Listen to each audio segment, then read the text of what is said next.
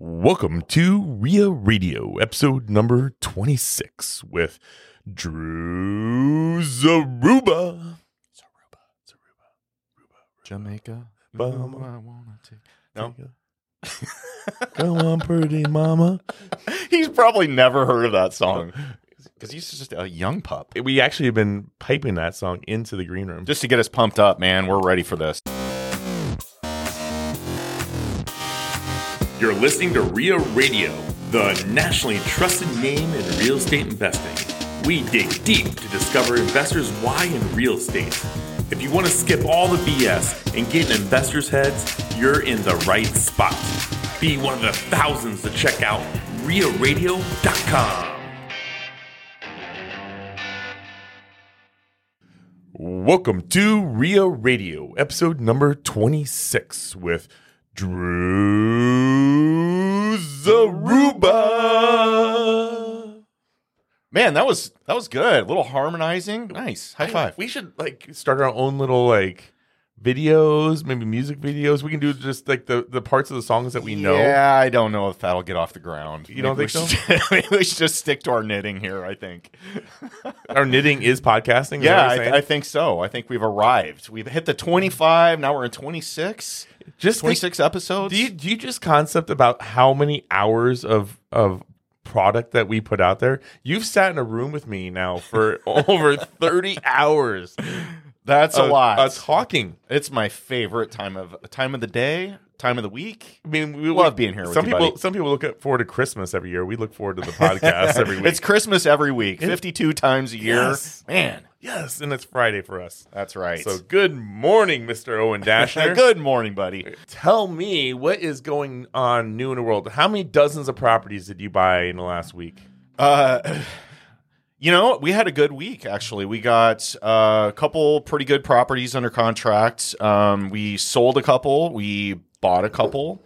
Um, so yeah, it's been you know kind of a busy week. Little few closings, lots of showings. Looking at another one today that it might be pretty good Is the in most Dundee. Most of the stuff you're selling is it? Are you selling that on MLS or do you sell stuff on the side? Yeah, um, yeah. These the two we sold. One was the thousand dollar house. Oh yeah. Um, another was a duplex that we bought from Kat Theo, Mm-hmm. who is uh, well, well, that's a teaser because she's coming on in a couple weeks. You've been teasing her for a while. uh, yeah, she I, I tease her a lot. Yeah. She's yeah, she's an easy target. Um, but uh, you know, yeah, good good week. Lots of activity. Had some good meetings. You know, just a lot a lot of stuff. Well, in the Omaha market, uh, we just did this thing at the at the real estate office, and um, there was a uh, hibs and flows, but overall, looking over last year in Omaha, uh, prices went up forty thousand dollars overall in real estate in, in the Omaha market, and they're not anticipating that to change. They're expecting the exact same thing to happen this year, and to have another forty thousand dollar increase. I uh, I went and looked at a house in uh, in Bellevue, Nebraska, which is a suburb of Omaha, um, about a week ago. And over the oh, I gotta tell this story. This is funny actually.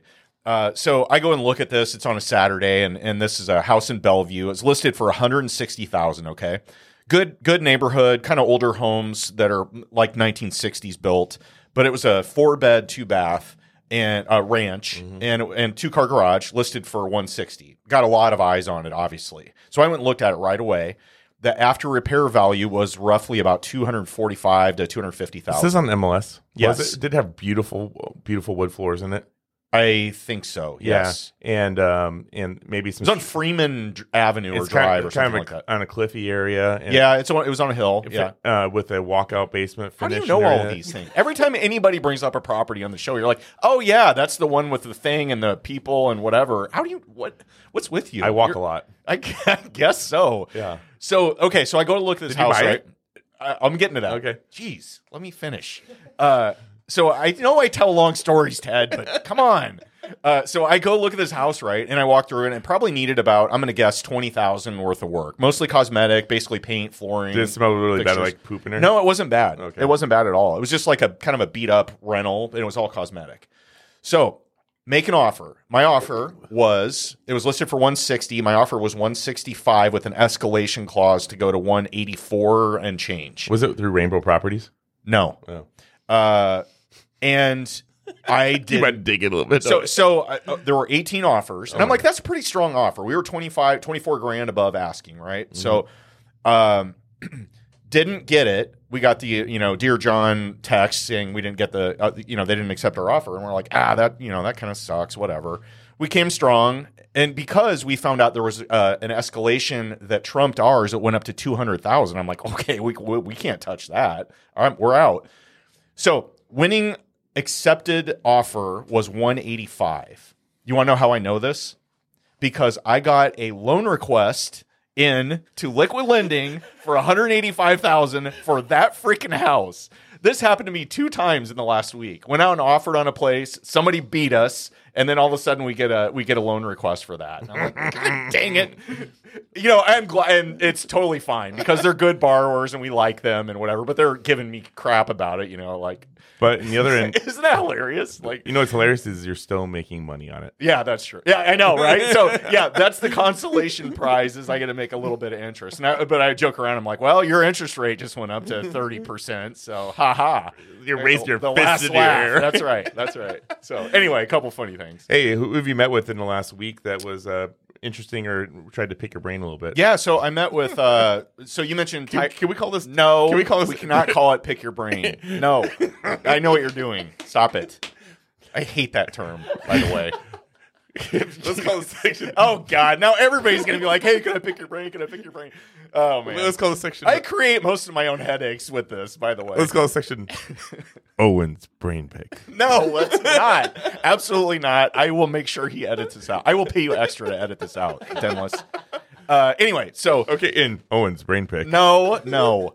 Anyway, Tyron Ferguson, you mentioned him Yep. last week. Yep, he's yep. Uh, he's trying to get another meetup going in Elkhorn. He's got the first one for help me here, March.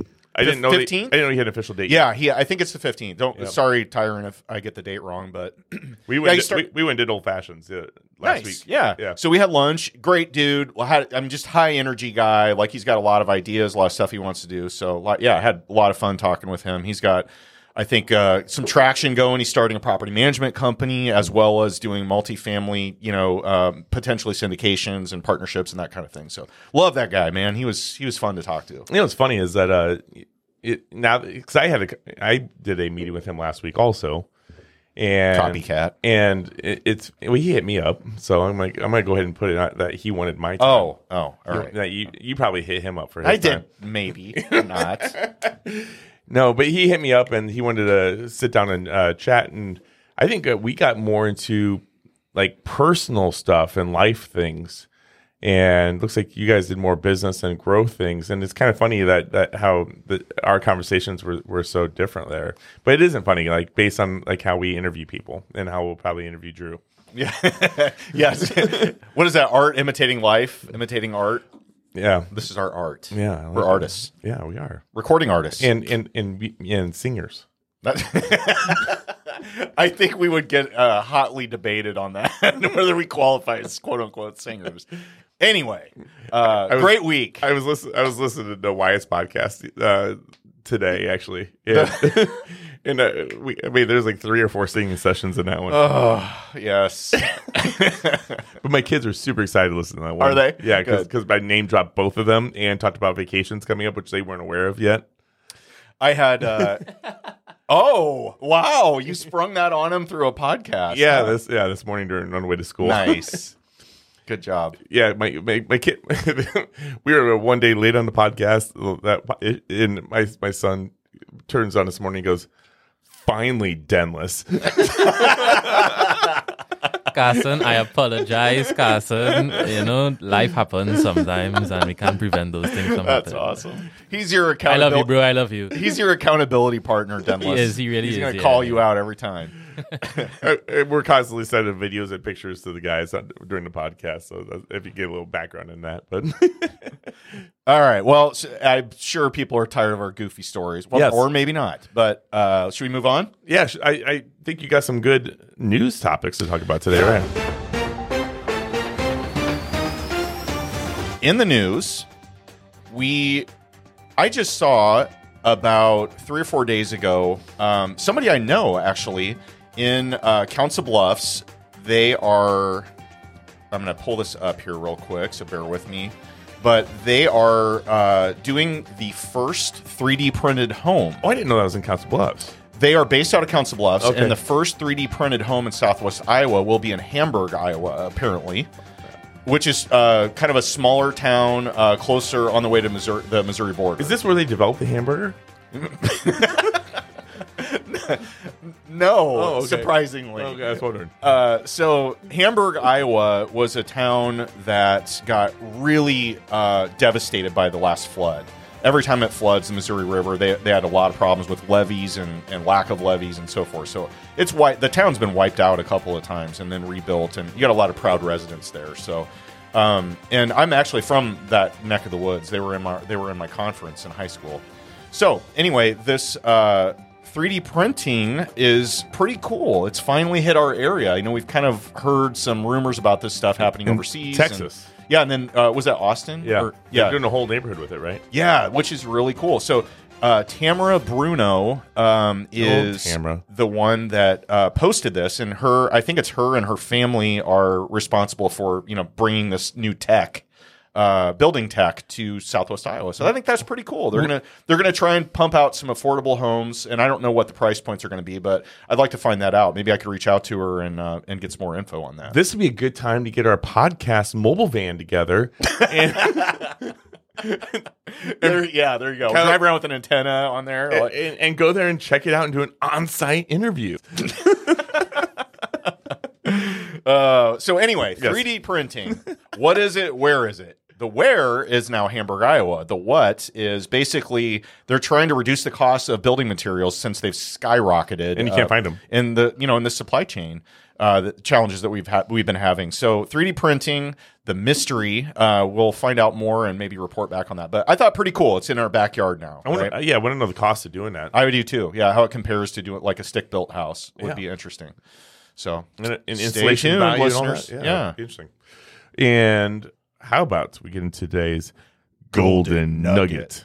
hot off the press, as I was sitting here doing all my prep work that I do, uh, I got a phone call. So my my uh, call was uh, from Brandon, my business partner with Red Ladder, and he mentioned he's like, "Hey, we got a letter in the uh, in the office today," and I, I was like, "Oh, that's usually not good." You say you guys never go, even go there, so it probably been. sitting I don't go there. He goes there every day. He's an Okay, office okay, guy. okay. So anyway, he's like, uh, yeah, we got this uh, letter. So we have this rental property that we own in uh, Council Bluffs, and there's an empty lot next to it. Okay, and it's a decent sized one. Um, I think it's you know maybe I don't know an eighth of an acre, something like that. Not not not small, not huge, whatever. But it's right next to the house. It's not used for anything. It's just open, you know, grass. It has a fence around it, I believe we got a letter and it was from the um, community development department in let's see here i believe it was the city of council bluffs. They sent us a letter and said you are eligible to buy that empty lot from the city. It's city owned for $625 Done. $635 so brandon's like uh, what do you th-? i'm like just buy it let's buy it you know it's $635 it's assessed at like 10 grand so anyway, that uh, I thought was real. That's never happened to me before. So I don't know if it's a thing, but I would say if you're looking at or maybe you own a property that has some city land next to it, reach out to the community development department and say, "Hey, can I buy this?" And maybe they're going to make you a hell of a deal because if the city owns it, they're not generating any tax revenue on it. Nothing. So for them to sell it to a private party, now they can start, you know, at least making money on it. If you develop the land, then you can, you know, th- you're going to generate even more tax revenue for the city, like we talked about with TIF, right? Not quite the same thing, but kind of the same idea. So maybe reach out to your community development area and just say, hey, do you guys own any lots around the city that you might be interested in selling? I haven't done that yet, but I think that's a good idea. Now they're going to get lit up with people calling them probably, but isn't that cool? It is, and and just so you know, speaking of city and uh, everything, uh, upcoming local re events Uh huh. on uh, March first, we have the city coming to speak, Yes, that's right. and uh, Angela yeah. with the city. Autumn.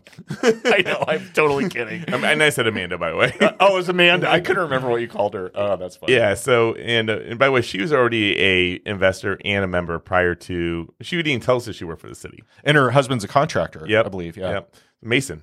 Uh, so February first, we have the city coming in. We have somebody coming to talk about TIF increment financing TIF increment, tax increment financing. There you go. Also Um, known as TIF. uh, there's a program in the city also, and don't quote me on all the details on this, but if you buy a rehab and uh, there's a specific dollar amount per how many doors it is, that they will provide you in free rehab dollars if you do controlled rent on there for a time period and uh, the rehab is to a certain uh, standard.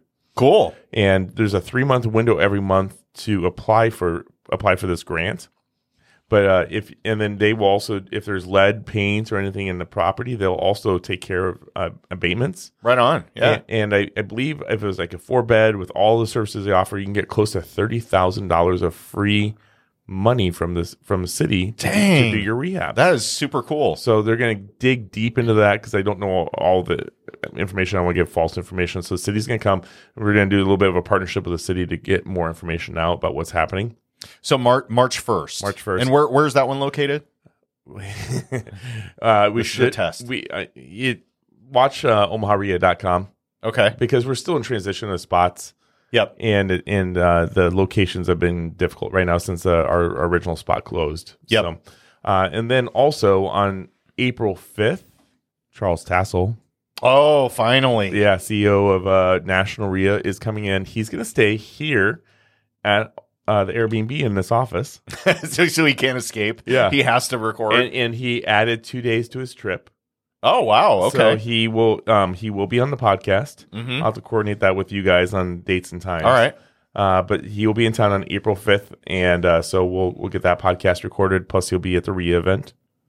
Nice. Super. Yeah, the long awaited episode of Charles Tassel. And man, He's it- like a legend. there's so many good people that I'm in. I'm I'm chatting with right now for speakers. Yeah. Um, nothing confirmed right now. Um, just so you know, uh, but uh, I am.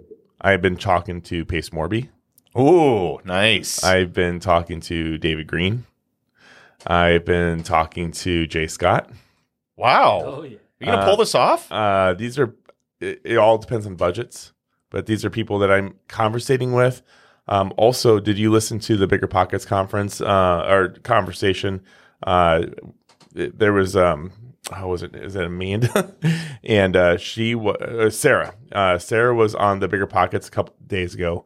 Listened to it two times, and Sarah Weaver, and uh, she invests locally in Omaha. She's out of state but she puts all her investments locally and does nurse rentals and Airbnbs in town. oh, cool. That, she- she was on BP. Yeah. Oh, nice. she travels the world and does, and she was like somewhere across in, in an island. I don't even remember where it was, and New Zealand or something, and bought properties here during that. She has an agent here that she works with too.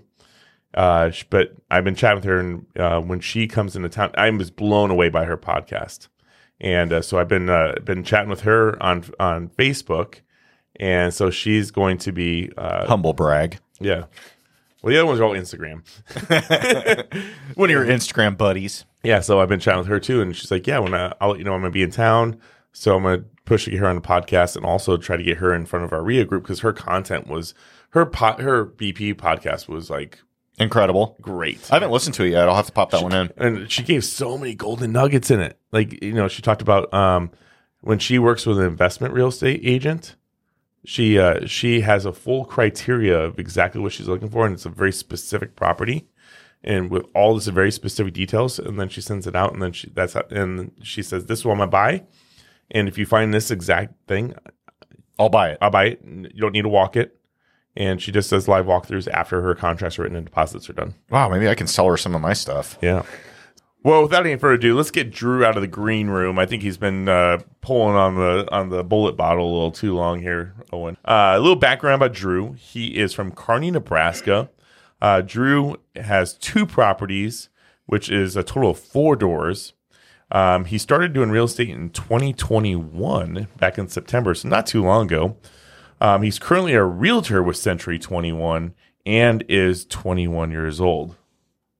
Did you get that? A lot of 21s. I 21, feel like we should go to 21, the yeah. casino after this, maybe. Let's do it. Let's do it. And uh, he's currently a junior at University of Nebraska at Kearney. So he drove in for this awesome interview. So thank you for making the trip, Drew. Welcome, buddy. Yeah, guys, I'm super excited to be here. Yeah, man. I'm sorry we kept you in the green room so long. We had so much good content that we had to cover. That was a long intro, but uh, we had, you know, funny stories and whatever. We have to get our fun in here. So, Drew, tell us a little bit something about your background. What got you interested in real estate, and what kind of? I mean, who does real estate at your age? I mean, I only know one person that we've interviewed that started doing real estate at the, in the early twenties, which was Mike Schlickburn. Yeah. So, tell us a little bit what interested you and how you got involved with this. Why are you who you are, Drew? Zaruba. What have you Uh, got? Can we just say every time we say Drew, we have, to, we have to say Zaruba? Yeah, I can't. Uh, it's it's a fun last name. Yeah. You got to All right. Uh, well, so I'm originally from Columbus. I went to uh, or I guess- Ohio. Nebraska. Thank you. Um, so I went to Kearney when I was, or when I graduated high school. Um, I went for pre med. Uh, was pre med for I a semester. Decided this isn't for me. My dad was a doctor. Or my dad is a doctor. Um, and the, just I that was not me. So then I decided, well, I got to find something else I want to do. Um, and so I thought maybe engineering would be it, and that wasn't it. I, do, I don't want to sit behind a computer. And so I was like, okay, I want to do business, but I want to be one of the, everybody. All my buddies always give me crap because they're like, if you don't know what you're gonna do, you go into business. And I was like, well, fair enough. It's like liberal arts. yeah, That's what I did.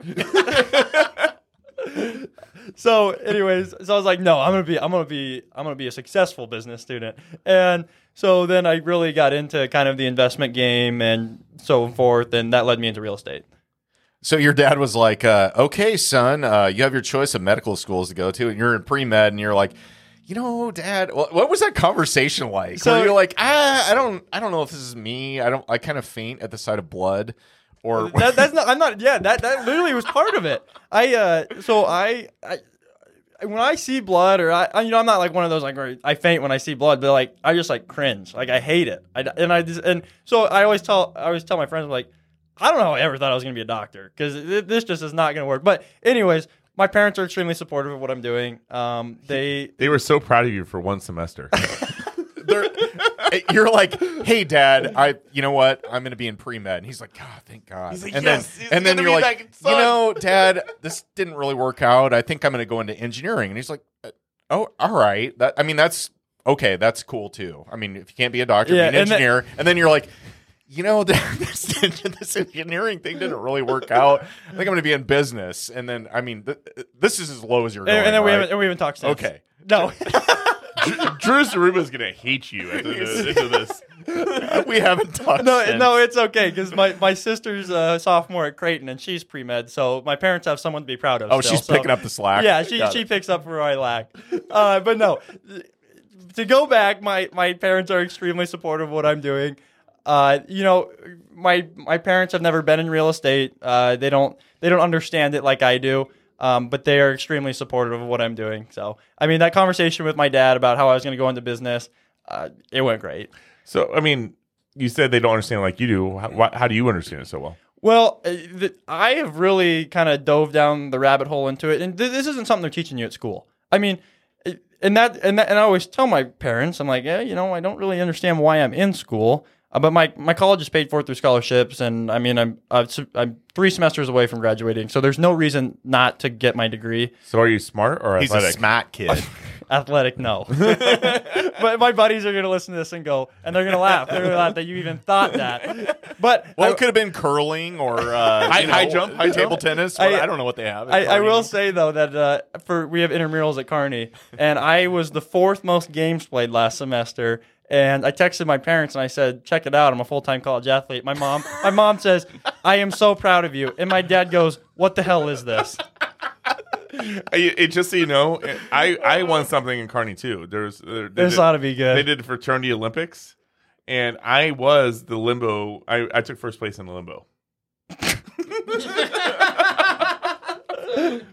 I get, I don't even. I don't even know what to say to that. I can get Yeah, low. he- yeah, he's still holding on to that Hey, you one. remember? You remember? Claim the- to fame. They posted one picture on BPCon.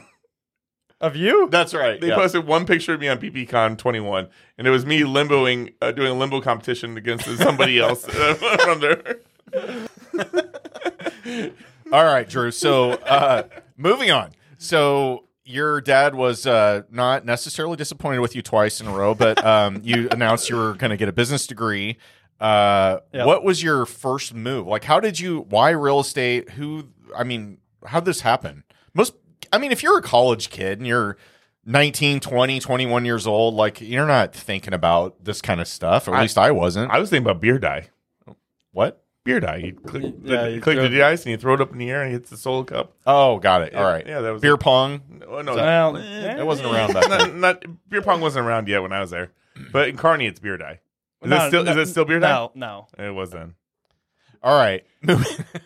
anyway, we we're trying to keep this professional. damn it. Uh, so, all right. So this, how is why, this is why people love us is because we we do these other topics. how did you get? How? Like, why are you here? tell tell us your perspective on how this all happened. Why are you sitting here in our uh, in That's our awesome. fabulous recording studio? Uh, was you just want me to start kind of? From, Yeah, do So it. how how I got into real estate? Yes. Okay, so uh, so I went to my advisor and I said, you know, I'm switching the business, and so she's like, okay, whatever. She's And- like, haven't you been in here before when you told us you were not wanting to do pre med anymore? well, yeah, yeah, that's what it was. And so I was like, well, I'm not really sure if I want to do en- engineering or, pr- or uh, engineering now or business. And she's like, well, just take classes in both. So I took physics, and I was like, no, I'm not. I'm not gonna do engineering. So, anyways, s- skip all that. I went to, or I got into finance then. So I'm a finance major now. Um, and I realized, okay, when I was in high school, I didn't play sports because I was terrible. Um, and so I worked 25, 30 hours a week after school and on the weekends at Hy-Vee. I was the I was the lunch meat stalker, so I stocked hot dogs and cheese. Nice. Uh, and so, I do I do love some meat and cheese platters. yeah. so I, little So if you, charcuterie. can, if you can suggest some good cheeses for me, I, I- it's, it's funny. It's funny because It'll be I, I don't I don't eat cheese. I, I'm pretty much lactose intolerant. oh, I like a good port salute any day. Uh, but Wow. anyways, so I worked there for my sophomore year till I graduated, um, and I literally saved up all my money. I didn't. I never spent any of it. Um, and so I had all this money to invest with, essentially, or I, I, I had all this money saved up, and when the market crashed in at the beginning of COVID, I got into. I, so that would have been at the end of my my freshman year. Uh, and so I got really big into investing in the stock market and crypto and all that jazz. Okay, so let me back up before you get into the crypto thing. I think, which I think Owen's about to jump into. Um, with were you saving money like up? Like, did you have? Were you saving like coin jars and stuff growing up? Like, did you like? So I used to do bowling after school when I was in elementary school, and my mom would give me seven dollars. She goes, "You got to pay five dollars to bowl, and you got two dollars to spend it on candy or whatever." yeah. I saved all my two dollars, And- and, I put it in my wallet in my drawer. And so by the time I was like ten years old, I had like two hundred dollars, and I thought I was the richest guy alive. Your mom comes in. She's like, I just did your laundry. Are you a drug dealer? So, the, so you're keeping us. Were you saving this money though? Same money all the way all the way through? Like, did you I, all? This? I literally saved all my money. I, I at one point in time I bought a four wheeler because all my buddies and I ride the four, I ride the Loup River in Columbus. Um, so I spent five thousand dollars on a four wheeler. But other than that, I literally never spent money. Because that's my, that's my son now. My son is eight years old, and he has like three hundred seventy five dollars uh, saved in his uh, drawer, and he has his own savings account. We make we, we split it up, so he has to give a little bit, save. He can spend a little bit and save a little bit. And I, I mean, I don't know, but he's got like three thousand dollars in his bank account now. no kidding. Wow. Yeah, he's a saver. My now my daughter, she likes just to buy stuff with it, you know. But my son is really good at saving it. So I'm I, I'm asking this for for selfish reasons. So now you you invested that money into crypto. So so I put it in the stock market. So I put ten thousand dollars in the stock market and I put ten thousand dollars in Bitcoin. What did you invest in in the stock market? Uh, you know what SPACs are? No, Special acquisition acquisition. I know companies. Spanx are, but I don't know Spanx. So and I- Spanx did really well. Ted is really well versed in undergarments. As anyone who's listened to any episodes likely knows by now.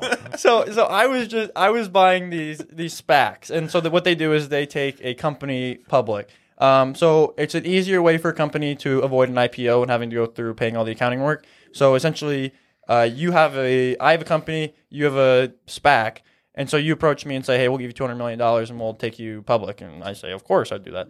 Um, and I hope nobody. Th- that is the general gist, and maybe I'm wrong on that. But anyway, then- so this is why I don't invest in the we stock market We don't obviously know. So tell us. Okay, so anyways, so anyways, I was investing in these, and I so I I made all this money, and then I lost all this money, and this this, this whole time I'm just what, keeping. what was your high and low? Uh, my high was like twenty one thousand dollars. Yeah, My low five thousand. So yeah, uh, you're right. You, they slapped it and you're riding the wave. yeah. So anyways, uh, and I kept my bit I kept my Bitcoin this whole time, and so eventually How much was Bitcoin when you bought in? Bitcoin was 9,000, 8,000 when I bought in. Okay, and how many shares of that did you buy? So, um, all my buddies are gonna be happy because I'll never tell them how much I have, but for learning purposes, I'll say. Uh, so I bought 1.1. Um, so that would that would have been ten thousand dollars at nine thousand, eight thousand dollars. Yeah. Um, and so then, uh, I sold out of all my stocks because I said I can't be in the stock market anymore. All I'm doing is just losing money because I was just an idiot. I was trying to swing trade everything, and I had a lot of success, and then I had a lot of failures. So I know nothing about stock market, so I don't know if you do, Owen, but this is all all new to me. Okay. Well, anyways, so anyways, I'm a huge Bitcoin guy now. Yeah. Um. So I bought my I bought my way up to two coins, and so Bitcoin's sitting at forty thousand right now. Mm. So Feel- and good. and that and that's how I've kind of funded my real estate. Yeah. Did you sell those to buy your real estate then? I have sold a half, and then I took a loan out on the rest. Really? Okay. How did you do that? There's a so there's there's different companies that'll do it, um, but I use this app called Celsius. I don't know if you probably have never. You, this is probably all new stuff for you guys. And there's gonna be people listening like Bitcoin. No, like this this this kid's an idiot. But No, no, but Bit- I'm a huge proponent Bitcoin is of killing it for some people, especially with the metaverse. You know? Yeah. and the fact that you can create your own. the metaverse. Why does this keep on coming up, Owen? It won't go away, just like underwear. It's the future, guys. It's the future. Wow, endless. Deadless and his like the Wizard of Oz. um, so I have a Binance account, and I've got uh, Bitcoin and some other like Ethereum and a few other like altcoins. Um, what like how much do you pay attention to that? Because it is I pay, okay. I, I probably check the price of Bitcoin ten times a day at least. Yeah, so it's wild swings. There are any given day it could go up and down 10, 20% Yeah. on any of the coins that you uh, end up buying. So it's not for the faint of heart. no. So, okay, talk us through this. So you put money into an account. What what account did you use to open it? Coinbase. Yeah, use Coinbase. Okay, so Coinbase is probably one of the most common um, trading platforms for uh, cryptocurrency. Yep. Correct. Yep. And you you know way more more about this likely than I do. Um, so Coinbase, uh, Binance, uh, there's several different platforms where you can buy and sell cryptocurrency. But if you if you buy it, it typically goes into account just like let's say you have an Ameritrade. I mean, people could probably relate more to this. So like let's relate it to a uh, E Trade or Ameritrade or that type of Yeah, account. it's essentially Similar? going on TD Ameritrade and Yeah. buying a stock, but instead of uh, instead you're on Coinbase and you're buying a crypto and you can hold it on there. I don't hold mine on there. I pull all mine off, put it into a cold wallet. I don't know if you know what that is. Uh, why don't you tell us? Okay, so a cold wallet is essentially um, I use an devi- I use a device called the Ledger, and so the Ledger holds your password to the blockchain, and so that's how you access your Bitcoin. Is this a 16 digit uh, password? Is that It is right? it is a it is a 24, 24? word password. 24 words. And so okay. and so that's what's on my ledger is the Holy password. moly. So I have so I have a password to get into what my password is to access my coins on the blockchain. So you have a password for a password. essentially. Okay.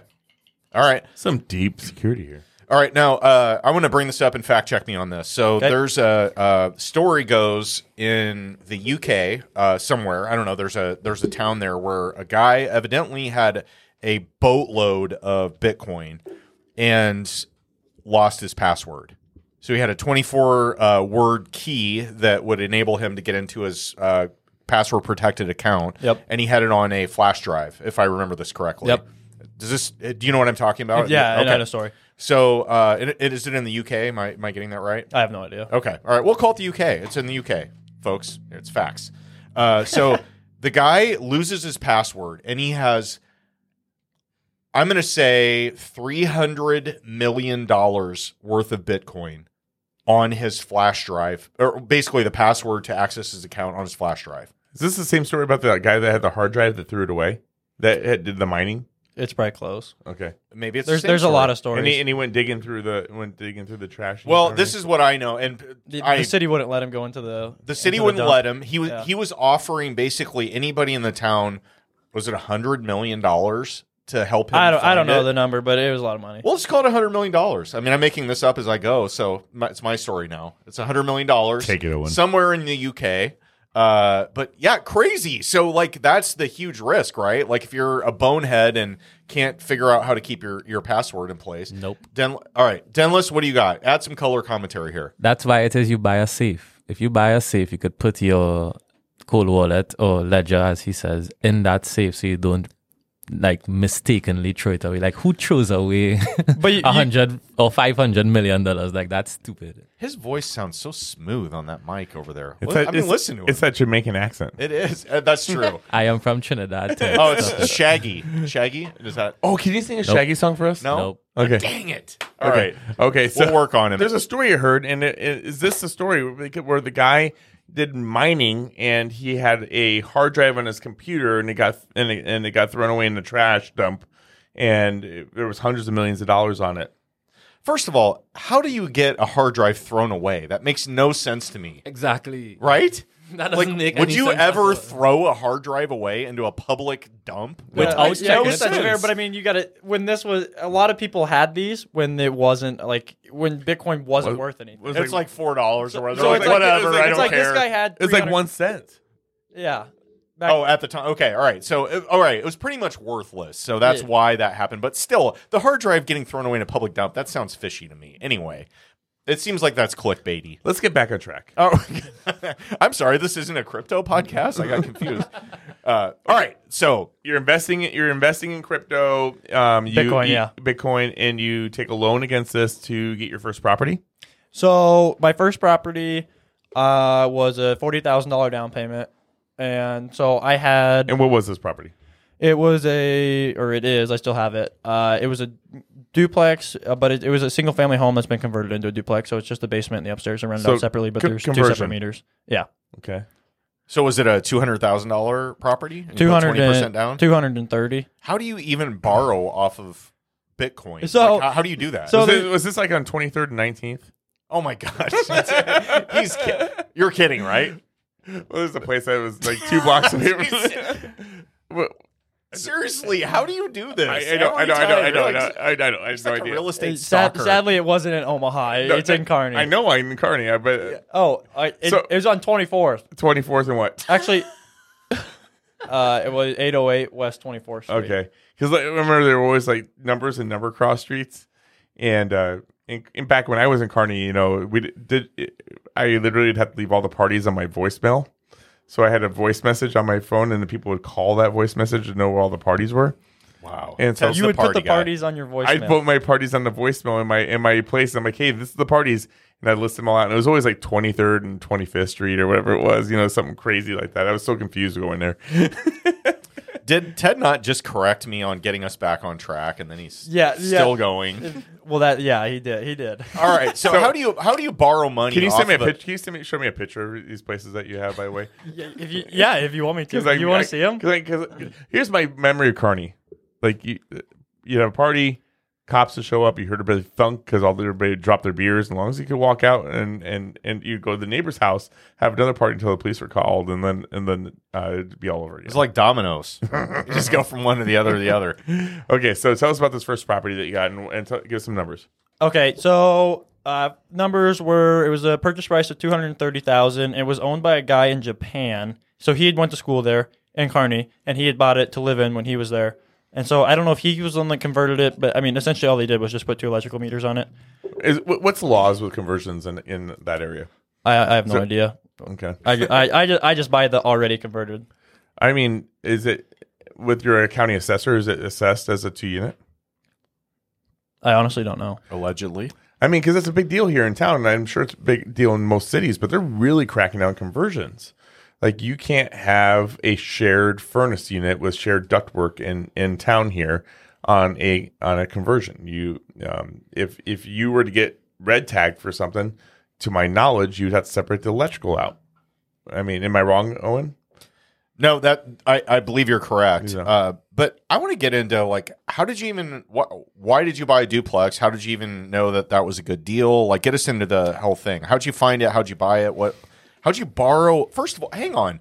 How did you even borrow off your Bitcoin account? You're like, hey, I have a Coinbase account. You go to the bank and they're like, "What's that?" And you're like, "Oh yeah, it's uh, this crypto." And they're like, "What is what's And- and- crypto?" And, I work. I mean, we're and I work at Hy-Vee in the cheese department. yeah. They're like, okay, so so like I said, my parents are very supportive. So my dad, my dad has been nice enough to co-sign on these with me because I mean I put the numbers out there and he goes, I don't really know what I'm looking at, but it looks fine. So, anyways, So 230k. Yep, two hundred thirty thousand. It was empty at the time that I bought it, and so I found out after we closed that it had been previously been rented out for fifteen hundred dollars a month for the for thousand dollars for upstairs, five hundred dollars for the basement.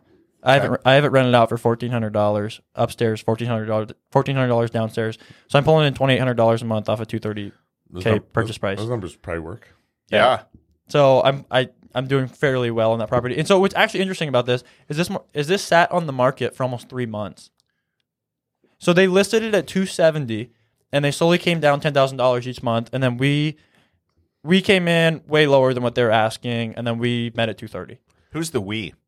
I guess I should. this the I, I guess royal I, we? Is I guess this I just shouldn't you? say we. I always say we. So this is me and my my agent. Got it. Okay. So okay, so what happens when uh y- somebody reaches out to you and say, "Hey, there's a party on 24th Street, 808," and you and it's your house? Has that happened yet? That that has not happened yet, but And how and how are you going to react when that happens? I'm kind of being real here. well, so there so there's because this is a small town party college. It, it is. So I have college kids that live up in the upstairs, and then I have a family who lives in the basement.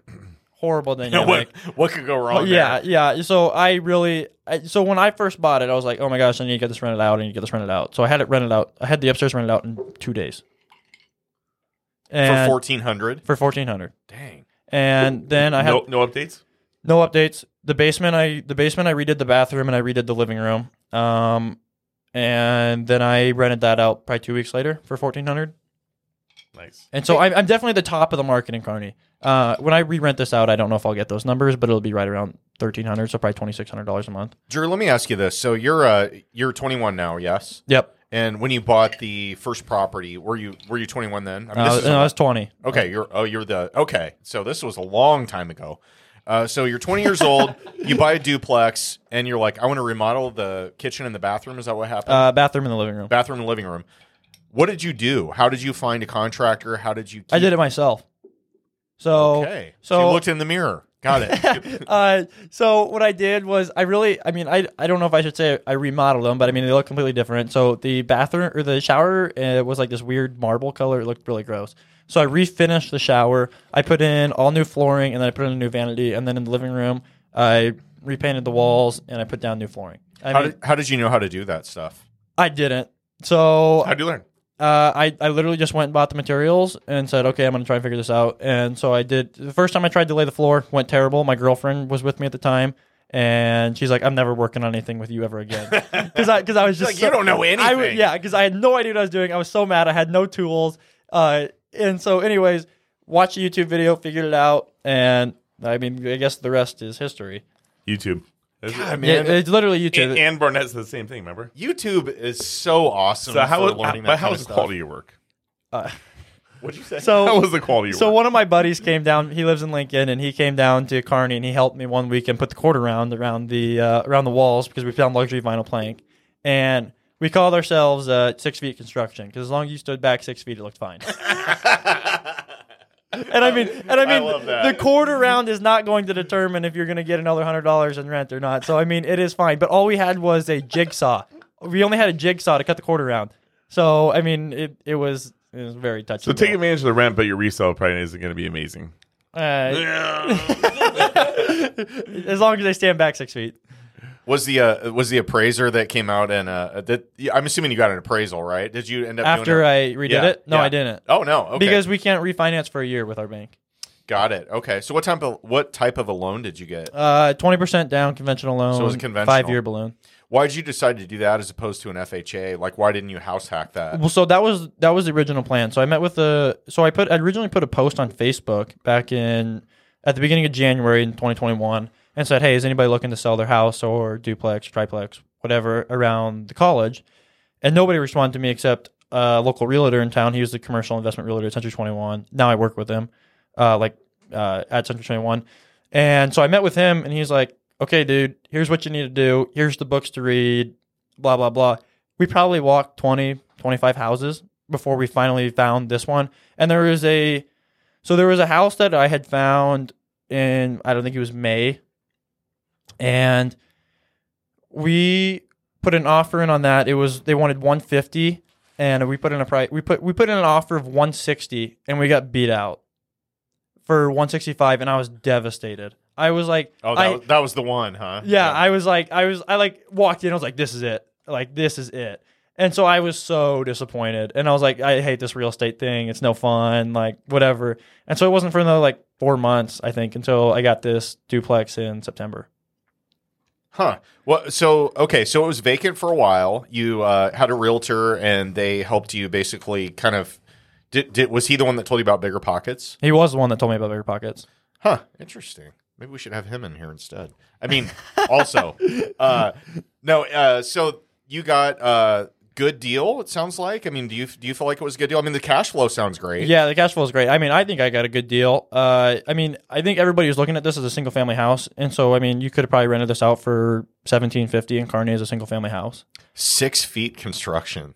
That's classic. That's the first time I ever heard that. No, I was where I was going with the whole appraiser thing was I was like the appraiser comes out and there's like you know one of the old guys that's been doing it for a while. He's like, I can't really, I don't have such good eyesight, but that looks good. And you're like, yes, six feet construction. That's our new name. When, in the corners, when you guys couldn't put the p- two pieces of wood together, did you just fill it with caulk? Uh, no, we didn't. We just got, we overlapped them.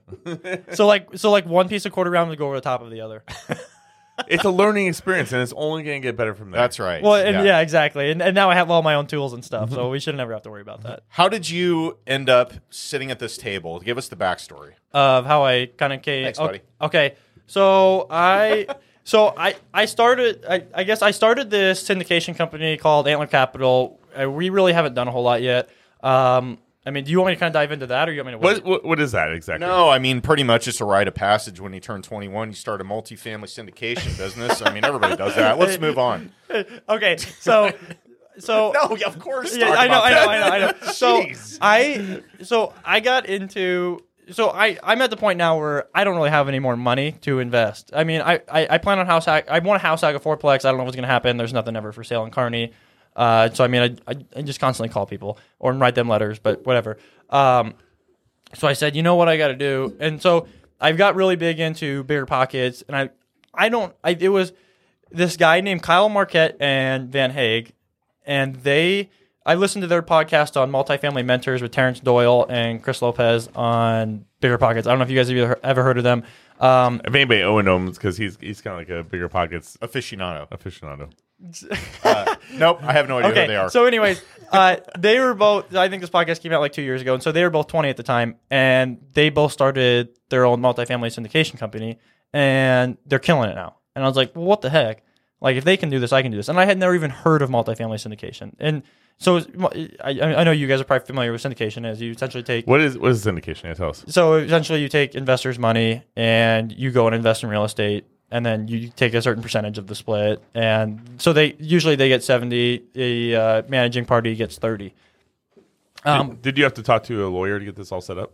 uh, well i mean i set up an llc myself but we have i mean we haven't done it we haven't bought any properties yet. But anyway so i got really active on linkedin. Um, Going old school. Yeah, well, and so I'm still really active on LinkedIn. And so I met this guy, uh, Tim Vest, on LinkedIn. And so now I'm part of his mastermind group. And he said, you know, as part of the mastermind, we're going to do a deal with you. We're going to go through and walk through all the steps. And so these guys are from North Carolina. And he said, the mastermind doesn't start till January. And this was in December. He said, just start a company, pick a name, uh, get a website built, and we'll go from there. And so that that's kind of stage I'm at right now. And so we are currently underwriting properties, uh, looking for a deal essentially here in Lincoln Omaha. Is it called Six Feet Syndications? No, it's called Antler Capital. oh, okay. I uh, I probably spent more time on the name than I've spent on anything else because everything I looked at, like the LLC, was already taken or like it was already a syndication company. What does Antler Capital mean to you? I, I always so I, I don't know. I'm not a very big hunter, but I go hunting, and so I was like, ah, you know, Antler Capital sounds kind of cool, and I was like, we could put a big, we could put like a buck as our logo, and you know, you're always looking for a trophy deal as you're looking for a trophy buck. Ah, Ooh, I it. love that. Yeah. And but I was thinking lopers because the carnies are lopers, and it- Oh yeah, that, that didn't cross my mind. I was thinking trophy wife, but whatever. Well, I guess- I guess that works trophy too. Trophy buck works too. Well, you know, he's got a lot to learn from us because we, you know, of our trophy wives. That's right. That's right. Uh, But but it- well, okay, all right. Okay, so then I got so so I got active on LinkedIn and I found Kyle Marquette. He so he was on that he he's I think he's 21, 22 now. And so they're down in Austin, Texas. And I got on the I got a, I got a Zoom call with him somehow. I don't really know how it happened. But anyways, we got to talking, and I said, "Yeah, you know, I'm buying duplexes in Kearney." And he goes, "Well, why are you doing that?" I said, "Well, I mean, that's just what I know. How that's what I know how to do. That's what I have the money for." And he goes, "Dude, go bigger." And I was like, I, "I can't go bigger. I don't have any money." He's like, "If I'm doing it, you can do it. I am not smart. Like you, you can easily go do this." He's and so he kind of walked me through, like, dude, you just need to have the mentality to go do it. Here's the books you need to read. I'll start. I'll send you a guide on how to get started. And so that's what I did. What was the advice he gave you? Like, what books did he tell you to read? What what what did he tell you you need to do? Uh, so he, I, I have the email. So I bought all the books he told me to get. So it was just a lot of syndication books. Probably the best one is uh, Multifamily Syndication by Joe Fairless. It's the guide on how to get started. and what else? What other books you got? I honestly don't know the names of them. They're all they're all What, syndication. what, what other books. advice did he give you? I, he essentially uh, really was just a mentality shift. Is you do not have to be old to do this. Like you, you're 20 years old. There's no reason you You can't. don't go need do to be. Owen's age. he, he said he essentially told me is dude just start meeting people and and that's what you do he said start attending meetups start meeting people and the rest will just go from there That's awesome. Okay, so you got your first deal, you got your feet wet in syndication a little bit, went down the rabbit hole of learning about that. Where are you in that process? So you're you did you get set up? Do you have an LLC? You mentioned yep so i have the llc set up uh, we're currently i mean we're currently looking for deals so i'm working with the so this is kind of a it's a mastermind coaching student partnership program with these guys from north carolina what's it called? uh, making moves in multifamily Cool. Okay. Uh, so I mean, it, we don't really. We actually. So I've been in. Uh, Tim has taught me a lot, and I uh, through LinkedIn and stuff. Um, so we actually start next week with meetings and going through all that stuff. But we are, but uh, constantly looking for a deal. Uh, so they're just looking for a value add multifamily opportunity. If you were going to give advice to somebody that was uh, kind of younger or more like a little bit more inexperienced, how do you go about underwriting a multifamily deal? Do you have some quick math when you know what the hell you're looking at? Because there's you know there's stuff online, and if you're start you know if you're just starting out, single family and multifamily are valued and appraised differently. How do you even know if you're looking at like what what passes a quick filter for you? Uh, so. So the guy I work with at Century 21, the realtor, he had an ROI calculator that he sent me, and that's what I put everything through. Okay. Do you know off the top of your head how that works? What do you mean?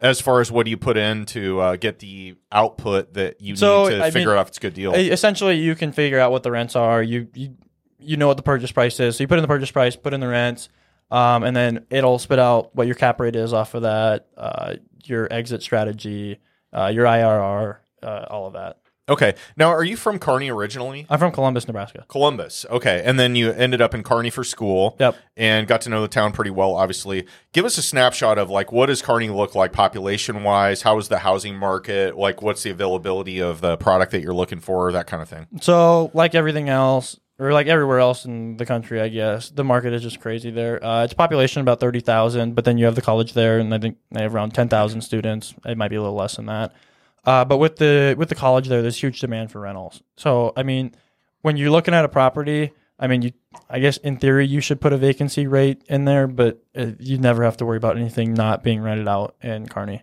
Talk to us about college rentals. So you have students in the upper unit, is that what you said, of the duplex? Yep, and then I just closed on a I closed on another duplex this past week, and so then I have a family in the bottom of that one, and then a students upstairs. How, how do you protect yourself against? I mean, because I just remember these places getting destroyed uh, by college. By students.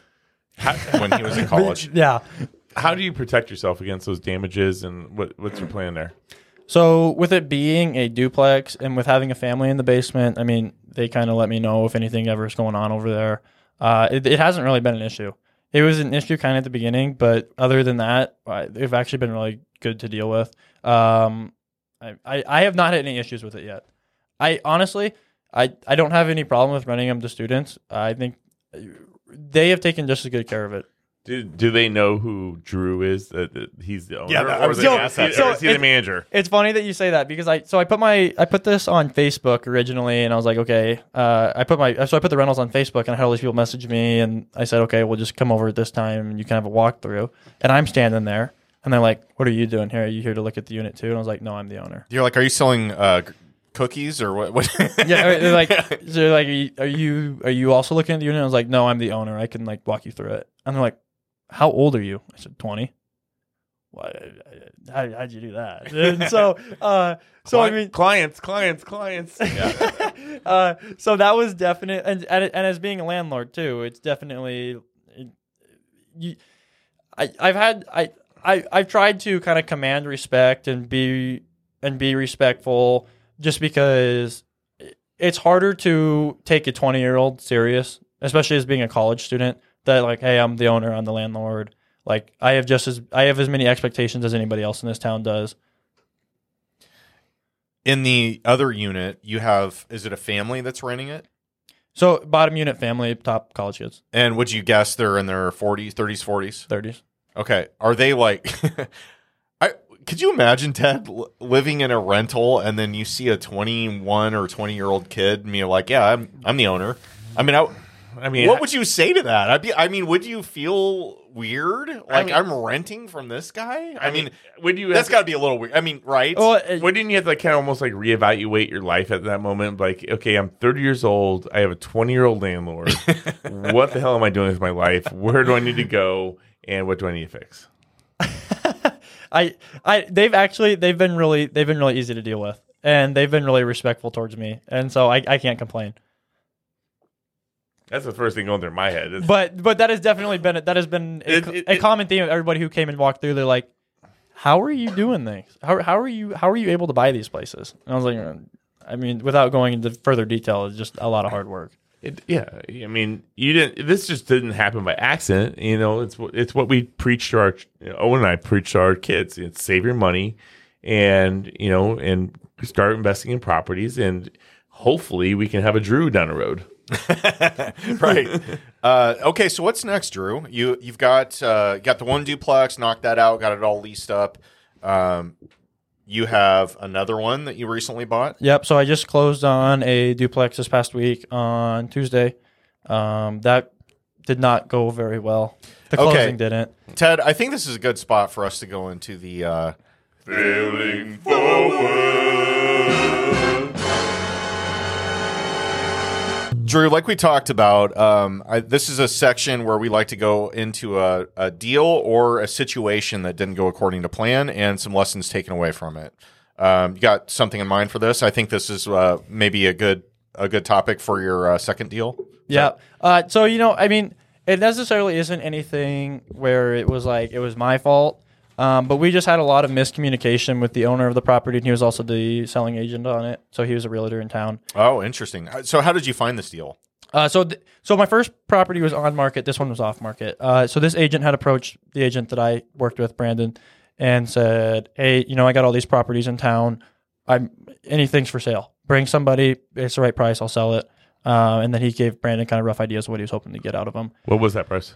So this new one was a purchase price of two seventy five. I did another twenty percent down loan. Took a loan out on my Bitcoin. Um, and now I can't take any more loans out on my Bitcoin because I've got all of it loaned out. But Until it runs up again. yeah, till, till it goes back up, and then it'd be like, hey, we can buy more properties.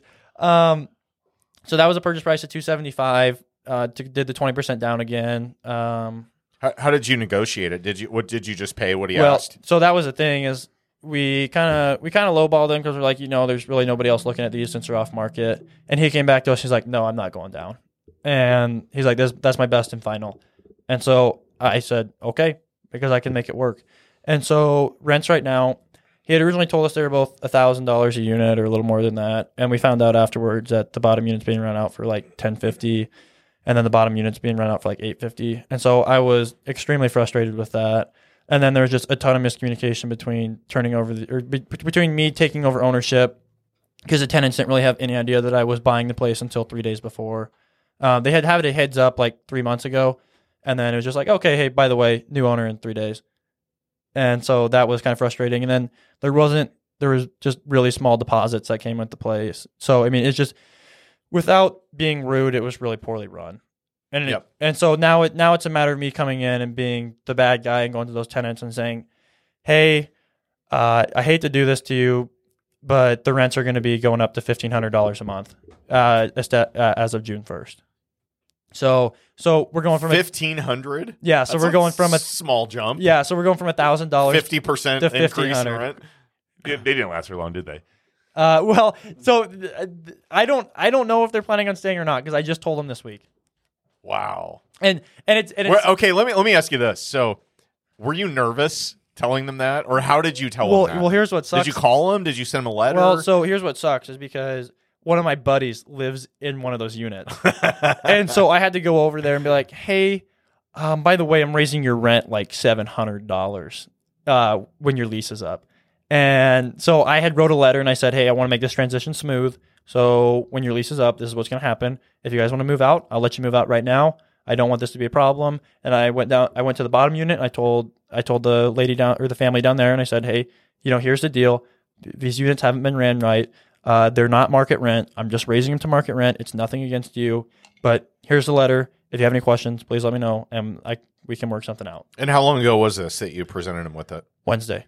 Oh, so two days ago. Yeah, literally two days. ago. Okay, and did have you had like much of a reaction yet out of that? Well, I don't think they're probably very happy. Right. Um, so I, I we haven't really talked. I haven't really. I I I just kind of told him that here's the deal, and I explained the letter to him before I gave it to him. So you're basically like, I'm not canceling your lease per se, but here's a seven hundred dollar a month increase. Right, pretty I mean, essentially, you're canceling their lease. Yeah, right? I mean, because their lease is up May 31st, and I said, Okay. okay, so you know, June 1st is what's going to happen. Uh, there, it, it's just this is how it is. yeah. and, it, and it's not anything against you guys, but this is a business, and I can't I can't be losing money. Okay, so that uh, this is a great. spoken like a true 21 year old. Yeah, exactly. I mean, yeah. I, I'm so impressed. I can't, I can't tell you how impressed I am with how, how your business sense is on all this. Th- this is a good topic because I uh, traditionally I'm not a good property manager. I'm good at paying attention to tenant uh, maintenance requests and a lot of the kind of like operations of it. I'm really I'm a pushover a little bit when it comes to raising rents, so I'm not great at doing that. That's why I use property management, but I still have a bunch that I well, I probably have I don't know 15 or 16 units that I manage myself, but I'm not good at raising rents to market. So you come in and say, "Yeah, I'm hiking rents 50%, 70%, whatever." No, no like how are you feeling? Were you guilty? Like did you feel bad? Or I- are they like, "Wow, what a ass that guy Yeah, is." yeah. I mean, Like, I, I did. I mean, you feel bad to an extent, but at the same time, you have to make them realize that it's not market rent, and this is market rent, Kearney, and it's it's half a block away from campus. So, I mean, it's right there. it's a it, yeah, it's a four good bed, two spot. bath each side. So each has each side has four beds, four two bed, bath. two bath duplex. Dang, those yeah, are big. And so I said, you know, this is just kind of the deal. It, it, is just the way it has to be. Yeah. Uh, Did they try to negotiate with you yet, or be like, "Oh, well, what if we did this?" And you know, No, no, nothing. Well, okay. yeah, the guy that knows upstairs knows that I'm not going to budge. got it. Okay, all right. So, wow, that aggressive coming out of the gate swinging. Um, okay, so that was the failing forward. What'd you learn from this uh, out, out out of going through the deal? uh, do your due diligence beforehand and Yep. make sure everything's verified because we kind of let everything slide because uh, we had in the LOI that the rent or that the leases needed to be sent to us and all of, all of that due diligence paperwork needed to be done and that they needed to be notified. And I mean, we didn't really, I was very adamant on, you know, this is a good deal regardless of how we look at it because once I'm able to turn over the, the units, then it'll be a great deal. Um, and so we just kind of, I kind of just let everything slide. And, and I mean, even looking back on it, I would probably still do the same thing just because of how competitive the market is. Well, yeah, it enabled you to get the deal. If you would have put up more of a resistance to the seller on stuff that you were demanding out of it, he might have been like, you know what, dude, pound sand. I'm gonna go just well, and, and that and that was my worry too because once I get these units rented out for more, obviously my equity my equity goes way up, and it just it just is what it is. Yeah, And I mean, and that and that's kind of the that's what kind of sucks about the value add that you can have, but that's also the benefit is that you is you're purposely seeking out units like this because you're able to get them at a discount. Now, is this are, are these two units ones that you're going to have to re- do like a cosmetic remodel on when you're when you get it back? Uh, no, there'll probably be nothing that I have to do to them. Okay. I, I might take out the carpet and put in luxury vinyl plank, but other than that, I mean, we're looking at no more than two thousand dollars per unit nice. to have at least twenty five thousand Break dollars. break, break the numbers down for us. So you bought this thing for 270 275. 275 Yep, I put down fifty five thousand. I took a loan out for half of that. Okay. So the, so half of it I had cash. The other half, uh, the other half was loan out on my Bitcoin. Um, So you spent all your Hy-Vee money, and then uh, your Bitcoin uh, leverage account is maxed out. es- right? essentially. Okay, so you found a creative way to come up So- with a down payment. So so yeah, so I I am extremely leveraged right now. Um, but I mean the numbers. I wouldn't do this if the numbers didn't work, and the numbers are uh, phenomenal. I mean, at, it, it's a twenty. It's over a twenty five percent cash on cash return. I mean, you tell me where you're going to get that. And, Okay, and that and that's take that's taking that's that's a fifty five thousand dollar down payment, and I mean if I, if I took that if I took that loan out of there and said you know I only actually put down thirty thousand, I mean we're looking at a almost fifty percent cash on cash return. Okay, so you- you're you're saying that your net income out of that property is going to be about thirteen grand ish a year. So you take the fifty five thousand dollars. So let's let's call it fifty just for round numbers. Okay. So fifty thousand dollars, twenty five percent ROI on that or on cash on cash return is going to be twelve five, right? Yep. So twelve thousand five hundred bucks. If you put down fifty grand, you're going to get twelve five back in net income at the end of the year, and that's after taxes, insurance, operating expenses, all that. Yeah, right? it'll probably be closer to fifteen grand a year. And, Nice. that, and that's taken out for uh, repairs and capital expenditures. Okay. And have you so what not was all right, so what do you do here for like how much do you set aside for repairs, capital expense, anything like that? Do you have a reserve account set up? I, I know, don't I know have- you're I knew you're kind of new into this, but like I don't that- have necessarily a, uh, a an account set up for that. you don't have an Ethereum uh, account that you can I, leverage? I kind of think of my Bitcoin account as like my reserve fund. So I mean, if something terrible was to happen, I can just tap into that and say, you know what, this is just how it is until you lose your password. until I lose my Dun, password. dun, dun. Uh, but no, that's that's kind of how I've gone about it because I mean, everything I make off these properties, I save regardless. Okay. Because because I'm just looking to continue to build up build up uh, cash and so I'm able to buy another one. At this point, I would I would have never put money back in the stock market. no, never. You're out. Well, and so here, okay, so we'll go back into the failing forward. So to put into that perspective, when I was 19 years old, I had I put ten thousand dollars in the stock market, and in two days I made 11 grand. so I was at twenty one thousand dollars. That's just ridiculous. I mean, and I was like, oh my gosh, I'm a genius. Like I am an absolute genius. smartest guy in the room. Yeah, I was like, you want stock tips? no, but yeah, I was tips. like, you guys need something, call me. And so then, literally, I don't know, two weeks later, I have this phenomenal idea. Oh my gosh, there's this SPAC. They're going public with this electric vehicle company. These have been blowing up this summer. And they had leaked the news beforehand. And so the stock, pri- so it had gone from $10 to $20 already. And then when they announced it, it was at like 18. And so I was like, oh my gosh, like it's going to go to 50 because that's what all these other ones had did. So I cashed out of everything in my stock account, put it all in this, took out as much uh, as much leverage as TD Ameritrade would let me take out, put it all in this. I lost 12 grand in one day. wow. Snap back to reality. yeah, and I was like, okay, maybe I'm not a genius.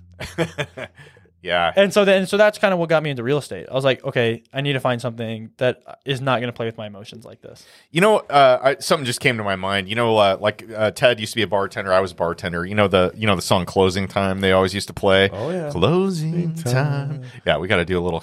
we always have to sneak a song in there, even though we're not good singers. Anyway, uh, they always play that at the end of the night, right? And so we were bartenders, and we saw like the good, bad, and the ugly. Mostly the ugly at the end of the night. When they turn the lights on, that's when you see what people really look like, right? Because bar lighting is pretty good generally, and you're like, oh wow, you know. Where when are you she's- going with this? I- I'll tell you. That's what I was wondering. uh, uh, so no, what I'm saying is oh, it's when- so inappropriate all the time. when the markets come back, right? So the rising tide lifts all ships. So everybody looks like a freaking genius when it's uh, you know, 2021, 2022, like markets high.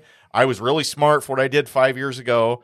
When the markets snap back, that's when the lights come on at the end of the night at 2 a.m. in the bar and you find out who's naked and who's wearing clothes because rising tide lifts all ships doesn't mean everybody's wearing the swimsuit, right? So Yeah, I guess that's a good a analogy. That's a good example of uh, of something that can happen when you when you leverage Well, heavily. yeah, and I Oh, you see that I caught it. I think I think that was a good moment for me to For the record, there, Owen has spilled his coffee almost twice on the table now. I today. ha- Well, he I spilled it once. I think I have some Italian in me somewhere because I always talk with my you're hands so, a lot. You're so, you're so flamboyant with your What's fingers. What's surprising is that I haven't knocked anything over before today. 26 episodes. I'm kind of proud, honestly. So, So. back to you. Where where were we at? I do have a question to ask, but let, let, oh, let, recap that question. Okay. The que- well, the question was, uh, well, I don't know if it was a question. I was just making a like, you know, Oh, snap- okay, okay, okay. Yeah, snapshot. yeah, I know. Uh, yeah. So I think that was a really good moment for me to realize, okay, when it comes, when I do get into this real estate thing, I need to make sure that the numbers are going to work, and I'm not just buying stuff because oh, it's going to go to twenty dollars tomorrow. You're not banking on appreciation. You're No, looking I don't- at you're looking at the fundamentals. So I don't, more. I don't buy for appreciation. I buy for cash flow. Mhm. And I know some people don't think that way, um, but for me, this has been a huge uh, passive income sort of thing for me because I mean, I'm this year I'm going to make more money off passive income than any of my friends will make at their jobs working 20, 30 hours a week. What has that resulted in for you from your circle of friends that you know? Are they like, oh, that Drew, he's you know kind of weird. He buys stuff and whatever. I don't know, but like they're like, I'll just work at Hy-Vee, dude. You do your thing. Yeah. So a lot of my friends have all been really supportive. Not that all of them understand what I'm doing, and a lot of them are like, "Dude, like you're 21 years old. Who cares? Do this when you're 40." Yeah. They're like, "Just let's go to the bars." And I was like, "Well, I mean, we can do that too, but I'm gonna do this." Um, so I, they, my friends have been pretty supportive. I mean, I can't complain. Not that they necessarily understand what I'm doing. So you have your real estate license now, yes? Yep. Residential license Uh, or commercial? I do only commercial. Only commercial. Yep. Okay. How? d- Why? Why? Did, why did you end up landing there? Okay, so Brandon Bennett, he's a realtor at Century 21 Is Kearney. that is that an official shout out? That is an official shout out. so so I I need to credit probably almost all of my success to Brandon. Okay. Um, because Brandon, He might want a royalty after listening to this. by the way. I, I'm sure he'll have something smart to say. But Brandon really took the time with me um, when I was really getting into this to say, okay, here's how you do this. Here's the books to read. Um, we're gonna go walk a bunch of properties, and I don't, and it, there there was no reason for him to take that much time on me. And then we walked like 20 properties, and I was like, oh my gosh, I feel terrible. Like I don't. This isn't what I'm. He looking felt like for. he wasted his time. Yeah, and so then finally I was able to get a property. I'm like, okay, thank God. Like he's gonna get compensated for what he did. And then he brought that off market deal to me, and we closed or we we we put it under contract as fast as we could.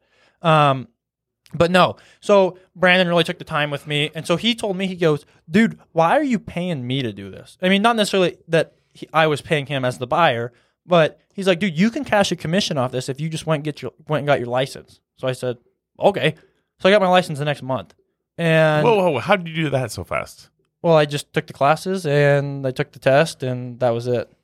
I don't think I've had an agent do that in under six months uh, on anybody on my team. Oh, no kidding. No, yeah, it literally only took me probably two months because well, you had to think I was I had already put in all the hours on learning this stuff, so I I understood everything already. So I, I took those online Yeah, Van but Ed, you have, you have so many credit hours you have to take. well, yeah, I took the online VanEd classes and I just took the quizzes because I already knew everything. You just knocked that out. and so and so I took them and then I went and got my and so I went and took the test and it, I mean not to try and sound cocky, but uh, they told me that I was the fastest person to ever take the test. She, she I came out of there and she goes, "Are you, are you coming out for a break?" And I said, "No, I'm done." It's that pre med blood. Well, in you. I I don't know. He's like, no, I just have to use the bathroom. yeah, again." no, yeah. And she's like, "Wow, did you did you pass?" And I was like, "Yes, I passed." And she's like, "Okay, well, we never had anybody do that that fast, but congratulations." So, so then I so I had no plan on where to hang my license.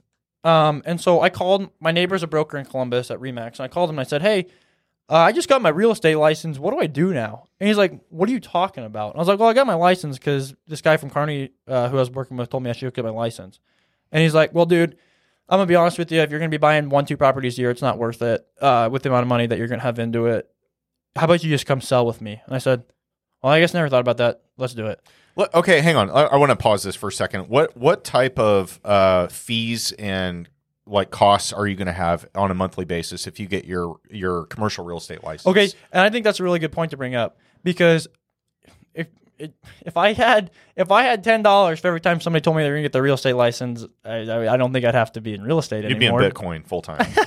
Got it. Um, but I think everybody thinks that getting your real estate licenses is just a super easy thing to do, and it's super cheap, and there's not going to be any work that comes with it, and all of your leads are just going to come straight Yeah, to you. magic. Yeah, and because everyone's like, dude, I'm I'm gonna get into real estate too. Like it sounds so easy, and I'm like, dude, it's not, and it's expensive because I've probably got three, four grand now and I haven't sold a single property or bought a single property. So, and because I just started, and because I so okay to rewind a little bit, this is back. This is last July, um, and I went to the broker at Remax in Columbus. He's like, "Come sell with me," and I was like, "Okay, I'll come sell with you." And he's like, "You can do this. Like, I believe in you." And I went there and I was like, "Okay, I'm gonna hang my license." I was working for Northwestern Mutual at the time as a like insurance intern or whatever. I did that. Okay. G- good program, but it wasn't for me. Mhm. And, anyways, they wouldn't let me activate my license because they said it was a conflict of interest. I was like, dude, I'm an intern. And they're like, yeah, it just is what it is. I said, okay, whatever. And so then in It's like, called outside business activity, OBA. that's what it yeah. is. Yeah. And so then in like November, I was like, okay, I'm done with Northwestern Mutual. I'm going to go back to Columbus and I'm going to start in January and I'm going to start selling residential real estate. And my, my, the guy who had been bringing me these deals in Kearney said, dude, our broker wants to talk to you. I said, what? Why? And he's like, he wants you to come work for us. I'm like, what am I going to be able to do? And so I went in there and talked to him and he said, dude, don't go into residential, go into commercial investment. And so he kind of walked me through it. And eventually I said, okay, yeah, this is what I'm going to do. And so now I, and so that's a very shortened version of is- why I'm there now. Can you can you give somebody a, a really brief description of what commercial investment is versus residential? So commercial investment is primarily you're looking at numbers. You're looking at you you have clients who come to you and say, "Here's the numbers that I want," and that, that this is essentially what I'm looking for. Can you find it? And so and I I don't know. I I would not have been successful as a residential real estate agent because that's not how my mind works. My mind is all numbers. So I'm able to just so like I this past week I called in a guy from Texas who owns real estate in Kearney. I was like, "Hey, dude, we need we're looking for properties. We have a bunch of investors who are with us. If the numbers work, we'd like to give you an offer." And he said, "Okay." So, I mean, I would I don't know how I would get leads as a residential agent. Well, I, I asked this because um, I run a bro- I, I run a team, Yep. and when I think commercial, you know, when I talk commercial, I I'm my, my mind is big multifamilies, actual commercial bays. You Yep. know, that's commercial in my mind because I only work with investors predominantly. So, but I don't look at that as commercial. Is I that, feel a job offer coming on here soon. I don't want to step any toes. So, Well, yeah, and that's the thing. I'm, I'm at Century 21, and all these KW people I listen. They're like, "Why is he at Century 21?" well, you know, in town, generally, in, in no, no offense, to anybody's listening, but generally the uh the, the people that are at Century Twenty One Remax are the older, you know, the that's generally the Don't say it. the Say fifty it. the fifty to seventy. No, Yeah. I'm just gonna throw Age out people Owen's age. Well, that's not your age. You're in your forties. So yeah, So- I'm, I'm glad you brought that up too because in Kearney, uh, our broker he had bought the brokerage from people like that, and he's completely turned it around. We're in a- People like that. well, I, I don't know how to say it. I don't know how to say it any nicer. And so he uh, he bought the brokerage, and he has turned it into kind of more of a young and uh, Vibrant. Yes, yes, like that, and Energetic, very energetic, and- Youthful. and, yes, Yeah. go getters. go getters. Because when you get to their fifties, you're not go getter anymore. Well, I'm not saying that, but you know what I mean. Owen's not at fifty. You just need some Red Bull, man. Exactly. And- It gives you wings. Yeah, and then you got to use the bathroom two times during the podcast. Touche. Hey, I, d- I do have a question for you. If you could go back and give yourself advice when you were like 20 years old and you're Last just year. getting started, what would you say? uh, think bigger sooner Think bigger sooner. because when I when I I love it. I, I knew he was going to have something good for me there. because when I started out, I was like, dude, I'm only buying single family houses. I'm not, I, I don't want to deal with duplexes or anything bigger. And now my mind is only like, I would never touch a single family house. Interesting. But I mean, every, and everybody's got their little niche that they want to be in. But to me, a single family house doesn't make as much sense for the, for the, just, for the return I'm getting on my duplexes and higher. It just doesn't make sense for me to even touch a single family house. I, I beg to differ. But but I, I will agree with you. You can make the numbers there's work on deals. There's anything. deals. Yes, it depends on the numbers. But I think it's easy, in my opinion, in my market, and what I am good at. I think that it is easier for me to go with anything besides a single family house. I of think that real estate's a transition. Like you, and, and we talked about this in previous episodes. I'm sure the the last 26 of them or so. But uh, when the people I work with personally, you know, there's a lot of people start off with a single family and maybe a specific part of town. They upgrade to another part of town. And then they're like, oh wait, maybe I want my first multifamily. And then they start selling off the other stuff. They go to multify. It's like it's like a class. You know, this was here's kindergarten, here's middle school, here's high school, and then guess what? Now I'm in college and I get some multi multifamilies. Now, Owen, you got hundreds of properties, and you have a, vi- a, a, a various mix of properties. You have single families, multifamilies, commercial, Mixed What- use. What's your what's your advice for Drew uh, right now, and w- w- with the statement that he just made? Well, what I what I was going to ask next is, so you're in a town of thirty thousand people, and you have your commercial broker's license, right, or your commercial uh, salesperson license. Yep. There's only so many commercial buildings. Like, how do you like? How are you going to make enough money to have that even make sense for you to hang on to that? Okay, so I'm glad you brought that up. And so, I mean, if I have somebody come uh, comes to me and I mean they're a good friend and they say, "Hey, we list my residential house," I, will I'll list it or or I'll help them find something. So if you're commercially licensed, or if you're a commercial real estate salesperson, you can also sell residential. Is that what you're well, saying? yeah, I mean, it's just you just have your license. okay, got it. So I it's mean- not it's not different. Okay. Um.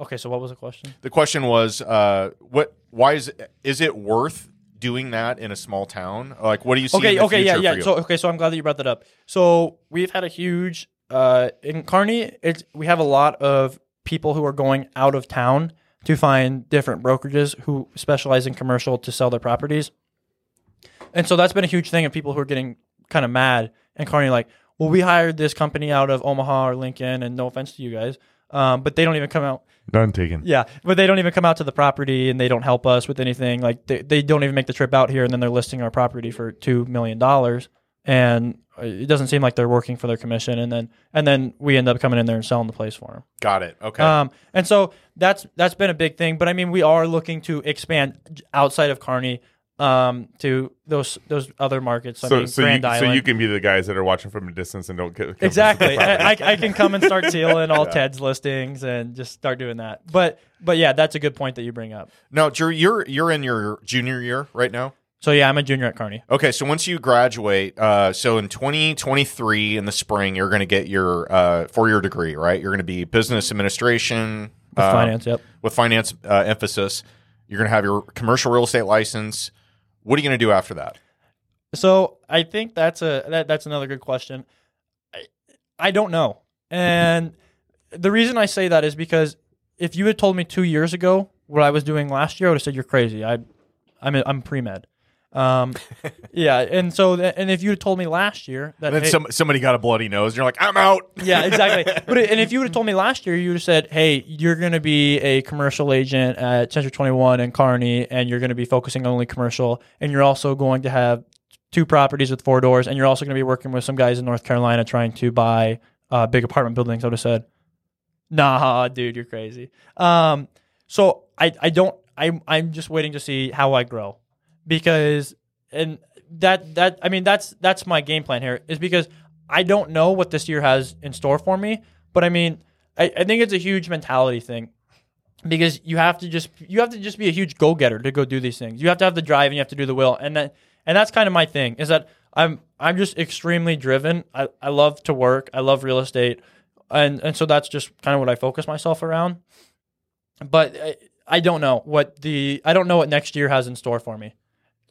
When you, uh, uh, one thing I wanted to ask you. So I think you, how did we originally connect? Was it through Bigger Pockets? No, so so I was like, so this was back in December, I think, and I said, ah, well, I want to start going to these real estate meetups, but I don't know where any of them are. So I connected with you on LinkedIn, and I said, hey, Owen, my name's Drew. Uh, you got any good meetups that I can come to But around find, Omaha? how- how'd you find him in LinkedIn? Like, what? What's So I literally just looked up real estate in Omaha, Nebraska, and so Owen was one of them that came up, and he connected with me right away. that's awesome. And so I saw that he had, is it Red Ladder Mhm. and then Liquid Lending? And I said, okay, well, this guy knows what he's talking about. And so, yeah, I just messaged you on LinkedIn. And uh, so I had I had mentioned about the RIA and the Omaha Real Estate Meetup. Yep, And and then and, and- then what happened after that? And so then I was like, okay, well, I'm just going to go to the next RIA. And so I drove down here Three hours. from Kearney, yeah. And I came to the RIA and I paid the $20 to get in and stuff. And I, I, Thank, thank I, you for that. I, I, I mean, to put it lightly, I was shitting bricks. I, I walked in there and I was like, oh my Were you, gosh. nervous? Were you super nervous? Oh, I was so nervous. I, I didn't know anybody there. you went by yourself. yeah. Who was the Who was the speaker? Uh, it was the night of the hotel. Hotel uh, syndicate. Uh-huh. uh, oh, that was yeah, that. Okay. Yeah. The hotel panel. Uh-huh. And so I walked in there not knowing a soul, and I was like, "Oh my gosh! Like, how do I how do I talk to people?" So guys, there there were probably 120 people No, there. No, not that one because we we transitioned locations, Uh huh. so we had about ninety at that one. Okay. Yeah. So right, yeah, we'll, we'll call it 90 people. Uh, so you walked in, room full of people. You're like, God, I'm from three hours away. I don't know anybody here. What Yeah. did you do? How how'd you make that night work? So I literally what I did was I stood there and I saw Ted talking to somebody, and so I walked up to him. and I was like, "Hey, Ted, my name's Drew. I know that you run this. I've been listening to your guys' podcast, and I, I I think it's really good." And he's like, "Well, I really appreciate it, man. Like, what can I do to make it better?" And I was like, "Well, have me on." no, I, did, I didn't say that. Uh, but and then I got to talking to Ted, and then he introduced me to you. Um, and then from there, I was like, okay, well, now I've made connections with the two guys who run this thing, and now what do I do? And so I literally just went and sat down at a table. And so people people came and sat down, and I met Marty, and Marty, Marty McGuire. yep, Yep. and then uh, Shay Spitz and Adam Yeah. came and sat down. Oh yeah, they've been. and, on, yeah, and she's so, been on here. And so I yeah, and I Good table to sit at. yeah, and, Yeah. Shay, and Shay's from Columbus, and we had never met before. Oh, wow, anything, okay, But I knew yeah. that she was from Columbus, and she worked at KW, and so Did I you listen to her podcast prior to that? Yeah, yeah, Yeah. And so I said, "Hey, Shay, I'm Drew Zaruba. I know everything about you, but you don't know who I am." and she looks at me, she goes, Stalker "Yeah." alert. She's like, "You stalker." And your husband's like, what the yeah. And so anyway, so I sat at that table and I made connections with those people, and uh, and then when I left, I talked to both of you guys again, and Ted had said, "Hey." Uh, you know, we're always looking for new places to start meetups. And so then I sent you guys both an email and was like, hey, like, I want to start a meetup in Kearney. There's nothing like this in central Nebraska. Like, let's get this going. And Ted's like, okay, well, how about you come on the podcast and we'll talk about it? yeah, I think that's su- that, this is a great story. Don't I mean? Well, and I was just you could take this and make kind of a case study out of it. Like you live in a in in a market that's not where stuff is happening, like where there's meetups and you know if it's a smaller market. uh-huh. You reached out, you were proactive, you came, you were you know crapping your pants as you said. Well, and it was funny because it was literally it was the day after I had turned 21 too. So like, well, that was good timing coming to a meetup. yeah, and so it was literally the day after I turned 21, and then the next day we were leaving at eight. We were leaving at like seven o'clock in the morning to go skiing in Colorado. Oh, wow. And I was Oh, like, nice. and I was Burn- like, you were burning the candle both ends. well, yeah, and I was like, I, I got to make this a priority if I'm going to make my real estate career happen. Yeah, dude, I love it. I I mean, you're sitting here right now, and uh, you know whatever this leads to, but I mean, you get more recognition, you get your name out there a little bit more. It can lead to other connections that you had no idea you might, uh, you know, you might be able to gain out of this. So, yeah, I love it. I I, I just think it's a good case study for those that are new into the business, wanting to grow, but they're maybe a little bit apprehensive about meeting other people. You did it anyway, right? Yeah. You drove three hours. So people are like, oh, I can't go to the meetup. I have kid stuff and whatever. And I get it. Like we've talked about this multiple times, but like it's one night a month. Make it happen. Yeah. Get here. and- and when you know, Ted- like you live in West Omaha. Other people are like, I can't drive. It's downtown. They're like, oh, really? Okay. Yeah. This guy just drove three hours and made it happen. He was skiing the next day in Colorado. Uh-huh. Get- come on. And when I and when I called Ted then after the meetup or after the meetup, and I was like, "Hey, I want to start a meetup in Kearney." He's like, "Well, dude, we actually just had a speaker cancel on us. Like, how about you just come be on the podcast?" And I was like, "Dude, I can't be on the podcast. Like, I'm not I'm not good at real estate." And he's And- like, "Dude, you're doing stuff at your age that nobody's doing." And I was like, "Yeah, but I mean, still, it's not that impressive." And you guys are like, "No, like, it's impressive." I think you'd be surprised that I, I, I'm going to go out on a limb here and say that newer investors offer almost more value than really, really experienced ones. And I mean that because I think that you're more relatable for Uh-huh. a lot of people that are looking to get into this business or are trying to find their way. Mhm. Would you agree with that, Ted? What are, what are your thoughts? Uh, I mean, here's the deal. Um, this is where my mind's going right now. You, did you listen to Mike Schlickburn's podcast? I haven't. No. Okay, listen to Mike Schlickburn's podcast. He's been a buddy of mine for a long time, and you know where I'm going with this. But at, when we were all partying, I don't remember. He's like 22, I think. You know, we were all partying, having a great time, and Mike bought his first duplex in downtown Omaha. Mike is now 45. He has a he owns Schlick Construction, Orange Property Management. Uh, he's uh, half owner DBG Realty Group. He Dream investing, Dream you know, started a fund. a fund, uh, they do capital group. his wife was his was his igniter, and you're you've already done so much, and you by the age of 21, do you have any clue where you're going to be in the next 20 years? I mean, Mike's a multimillionaire, and you're doing this at 2021, and you're already stepping way above where he was at that age. So. The reason I wanted you on this podcast so much is because I'm so impressed because not literally 0.1% of the world has the same mentality and drive that you have at your age. Owen and I did not have this drive. We were partying and drinking until we're at the point where we're in 30 and we're like, hey, we probably should do something with our life right now. you know, and we both owned our own businesses and did things and we were successful in our own rights.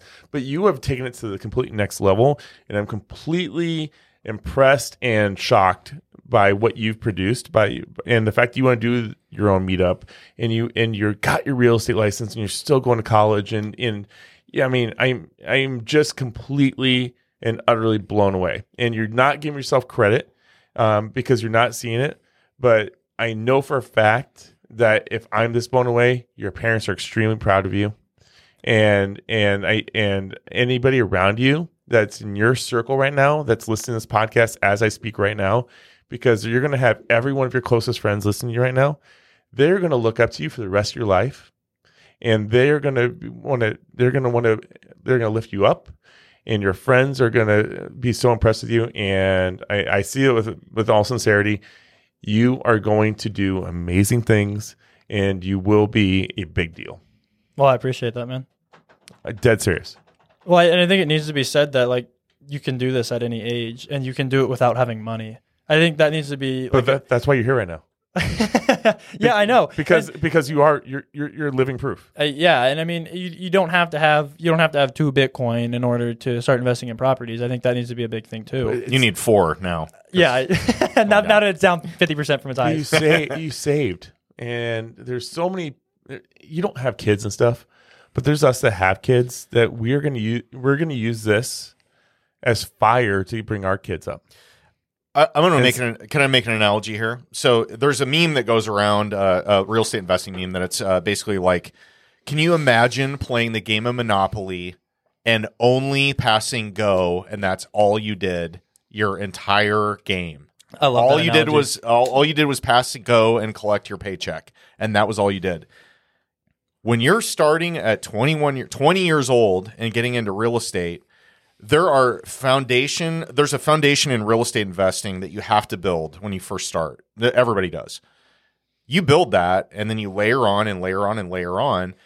And if somebody is your same age and they're going through life and you guys are getting older, right? They're going to make more money with their job. They're going to spend more money the more money they make. You might do the same thing. You're going to make more money the more successful you are in commercial real estate or whatever you happen to do with this. But if you keep buying assets that cash flow and appreciate, and by the time you reach 30, 40 years old, you're going to have millions of dollars of assets, and they're going to have a 401k where they probably put 6% of their income into and nothing else other than a house full, a house maybe, and a bunch of material stuff that has no value. Uh, what, no, do you, what do you say to that? I completely agree. Uh, I I hate 401ks. Uh, I mean, and that's probably bad to say, but I Robert Kiyosaki, Rich Dad Poor Dad, always says those are the riskiest investments you can make. I mean, when I'm getting a 25% cash on cash return in a, on a duplex in Kearney, Nebraska, it's like, dude, anybody can be doing this. It's you have to look at it from you have to look at it from that way. Bet on yourself. Anybody can do it that is willing to put in That's the willing work to put in the and work and has the drive. So I think that's the caveat, and and that's I and I know you know that, but I just want to fill that in because anybody can do it, but almost nobody will do it. Yeah, and I and- Because it takes well, work. and, it goes back to everybody being like, "Dude, I'm gonna get into real estate when I'm older," or like, "I'm gonna get my license, my real estate license," and it's like, why don't you just do it now? Like, 'Cause- 'cause- what's stopping you? because people don't know that you can get it now. I told you this before. I I thought you had to do all types of sales before you get real Yeah, estate. you said license. I had, n- I had no idea about this. I, I thought you had to become a salesperson and sell, you know, electronics or car stereo systems, and then I thought you had to become a car salesman, and then I thought you had to, you know, I thought it was like something you had to graduate to before they would even hire you to be a real estate agent. You know, and it, and it's back to the fact that you you have a whole different mentality, and and that's why you will be so successful. You know what? You're like, oh, I don't know if I can get on this podcast and add any value. Guess what? We're coming up on an hour and 45 minutes of talking. and it's great stuff. And that's an inspiring story. And uh, yeah, I think uh, I think a lot of people are going to get value out of this and, and root for you. So I'm glad you came on. Um, we're winding up uh, with our time here.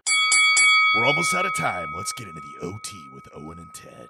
So this is a series of quick questions we have. Um, we call this like, kind of like our speed round. So just give us some uh, thoughts that you have. And uh, Owen, you want to ask the first question? You bet. All right. How were you able to change your mindset to get started in real estate investing?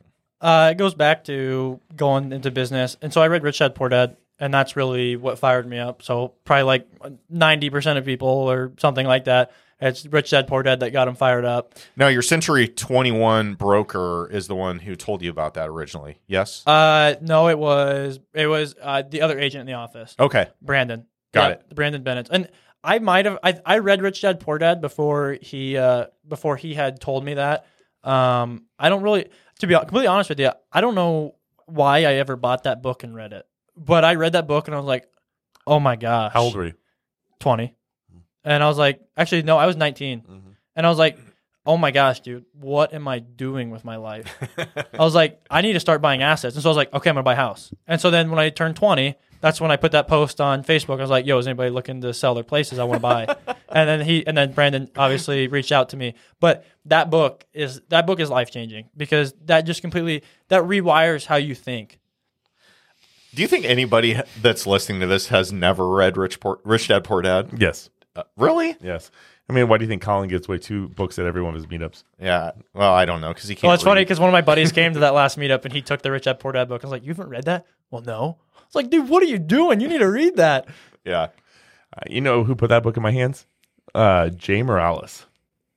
Jay Morales. Who's yeah, that? he's uh he was in, at the time he was an insurance guy. Okay. Yeah, uh, he was Jay Towers on Sweet ninety eight back in the day. and I and I, there, there's another life. I was a I was an insurance man for American Family, and uh, yeah, there's a lot of jobs I've done. And uh, so yeah, I, I worked with Jay Morales, and he put that book in my hand for the very first time. He said, "Dude, you got to read this." What's the worst job you've ever had? I um I cleaned office buildings um at between like uh one and five in the morning uh in between doing nightlife and carpet cleaning and and working at Pizza Hut. Pizza Hut. Yeah, I was a I was a shift manager at Pizza Hut. I was a partner with OmahaNightlife.com. I uh, I cleaned office buildings and I worked for Adams Chem Dry doing carpet cleaning all at the same time. Wow. What's What's your worst job that you ever had? Uh, you guys are gonna laugh at this, but the putt putt golf course in Putt-putt. Columbus, Nebraska, because dude, you literally just went there and you sat in a chair and you Oh, that'd be so and, boring. And that that was the thing for me. Is like I can't I, I can't sit still. I like I hate I hate just sitting there and doing nothing. Mm. And so that was another that was like a big thing where I didn't want to go into engineering because I was like, dude, I'm just gonna sit behind a computer all day. I'm gonna hate my life. now imagine that mindset, and you don't have a phone that you can do anything on, or any other podcast or electronics. None of that exists. That's what Ted and I grew up with. So Well, I used to read lots of books. Keep books it in there, so, I perspective mean, it- here. yeah, You know, you know. Actually, my worst job thing about it was is I I, I did concrete for a little bit. oh, that's a tough job. And uh, and the very fir- the very first wheelbarrow of concrete I got, I I dropped it on its side. kind of like my coffee. yeah, and all the, all these guys are just looking at me and laughing at me. I'm like, I'm like Oh man, yeah, anyway. that's funny. Um, what is uh your passion or hobbies that you have? Uh, okay, so besides real estate, uh, I really I'm a big Bitcoin guy. I don't really I don't do anything for it besides just I, if you talk to any of my friends, I'll be like, dude, all he ever talks about is Bitcoin and real estate. It's annoying, and I'm like, dude, you gotta buy some. Uh, but anyways, besides that, uh, I'm really big into kind of water sports. Uh, not really, I guess skiing, wakeboarding, and then uh, the Loup River in Columbus. We ride four wheelers on there, so that's a big thing in the summers. And then uh, snow skiing. I have a season pass out to Colorado, and so I, I spend a lot of time out there. Where do you like to go skiing at? Uh, Vail's my favorite. Vail's your I was a big copper guy before last year, and then my cousin took me to Vail and was like, "Dude, Vail's the place to be." You know what? My favorite mountain out there, and I used to go skiing a lot when I was your age, was uh, Winter Park. I've never been. Yeah, it was, that was like my spot. Mount Crescent's where I roll. Uh, That's a what, great place. what is uh, what is your favorite podcast or podcasts? Uh, bigger pockets. I, I so, but multifamily mentors uh, by Terrence Doyle and Chris Lopez. I think everybody should check them out if you're looking. To, I've never heard of them. Yeah, either. I mean, check that out. It, that is a podcast if you're looking to go really big and start getting into syndications. That's a good place to be. But I mean, if you, I would say bigger pockets would just be a great place to start. I'm just waiting for the day that somebody's listening to bigger podcasts and they're like, "Oh, what's your favorite podcast?" Oh, Ria Ria Radio. Radio. Ria Radio, That radio, would be Ria Radio's a close second. can, you, can you do me a favor when you get on bigger pockets, which is probably going to happen? Can you just go ahead and say that? yeah, yeah. Wait, they're be like, awesome. What's your What's your favorite podcast? Ria Radio in Omaha, Nebraska. Love it. Uh, what is the book you would suggest to a new investor or an established investor getting over the hump? And the hump could be getting their first property, or maybe the next step would be getting in the commercial or whatever not. So, Uh, Rich Dad Poor Dad would be my biggest thing, and then if you're looking to get into syndications, uh, the book by Joe Fairless. got it. Love it. How can your uh, actually? Let me ask this a different way, like we talked about. What are you looking for in your business right now, and what's the best way to reach you? Um, so I mean, right now, what I'm trying to accomplish is I want to do a fourplex. I want to house hack a fourplex in Kearney. Um, so I mean, if anybody's got any leads on any fourplexes in Kearney, give me a call. Um, I'm also trying to get into the syndication. What if game. it's Lexington, Nebraska, which is right on the road? Nope. Okay. Nope. Good. I'm just thinking about surrounding towns. Yeah, well then I because I want to I want to use one of those load I want to use like an FHA or like a load conventional on it, and I don't want to drive from Lexington every day. got it. Um, But you'll drive to Omaha. Smells too bad. podcast. yeah, I'll drive to Omaha. uh, and I mean, as I'm getting into the syndication game, I mean, I'm really just looking to connect with other people who are have the same mindset. Um, but that that's my biggest thing. That's great. I, I actually really appreciate that. What was the other question? Uh, how can how can our listeners reach you? Okay. Uh, you know, best way to reach me is by phone number or my email. Phone number is 402-910-7727. Uh, my email is drewsrube at gmail.com. And uh, honestly, I'm really active on LinkedIn, even though, as Ted said, it's old. But uh, yeah, reach reach out to me on there. I, I love LinkedIn. I think it's a great place to connect with people. I'm actually glad you say this because I literally was going to delete my LinkedIn page yesterday. Were you really? And I'm like, I, I just I don't use it and I just get spammed so much on it. I, I Uh, that's true. You do. You just have to avoid that stuff. I mean, because and Twitter. I you know I'm not very. I don't like. I don't really guy connect with people on Twitter, but I've learned so much from Twitter, and I, I. This is terrible to say, but I feel like I've learned more from Twitter than I have from college. yeah. Be just because if you follow the right people and you get in the right groups on both LinkedIn and Twitter, it's it's crazy the people that you can meet and network with. Because all of those people who are active on those sites are active because they want to help people and they're looking to meet with like-minded people. That's how I met with that's how I met with those guys from North Carolina. And because and I when I first met with him, he said, "You know, we're putting together a mastermind. It's only like 15 people." And I said, "Well, I mean, I'd like to be a part of it." And he's like, "Well, you got and he's he's like, "Well, you got to tell me like we do like kind of a vetting process. So you need to kind of tell me what your goals are." And I was like, "Well, I'm going to vet you too because I don't know if I want to pay five thousand dollars for this." So that's another thing is I'm paying five thousand dollars to be part of this mastermind, um, so I can further get into this syndication game. Do they take Bitcoin? they take PayPal, and uh, uh, I I told him I said I don't think PayPal's probably the best thing, but we'll, we'll, we'll, I'll transition. We'll transition to Bitcoin. You'll work. Or, you'll Uh, work that. Because there's so many 21 year olds investing in, Yeah. in, in their in their real estate career and joining Right. five thousand dollar masterminds. Um, God, mind blowing. Yeah, well, that was that. Was, that's a lot of money to cough up. I mean, as you're 21 years Sure. old, and but I said, you know, if I'm gonna get serious about this, I mean, that's that's what I got to do.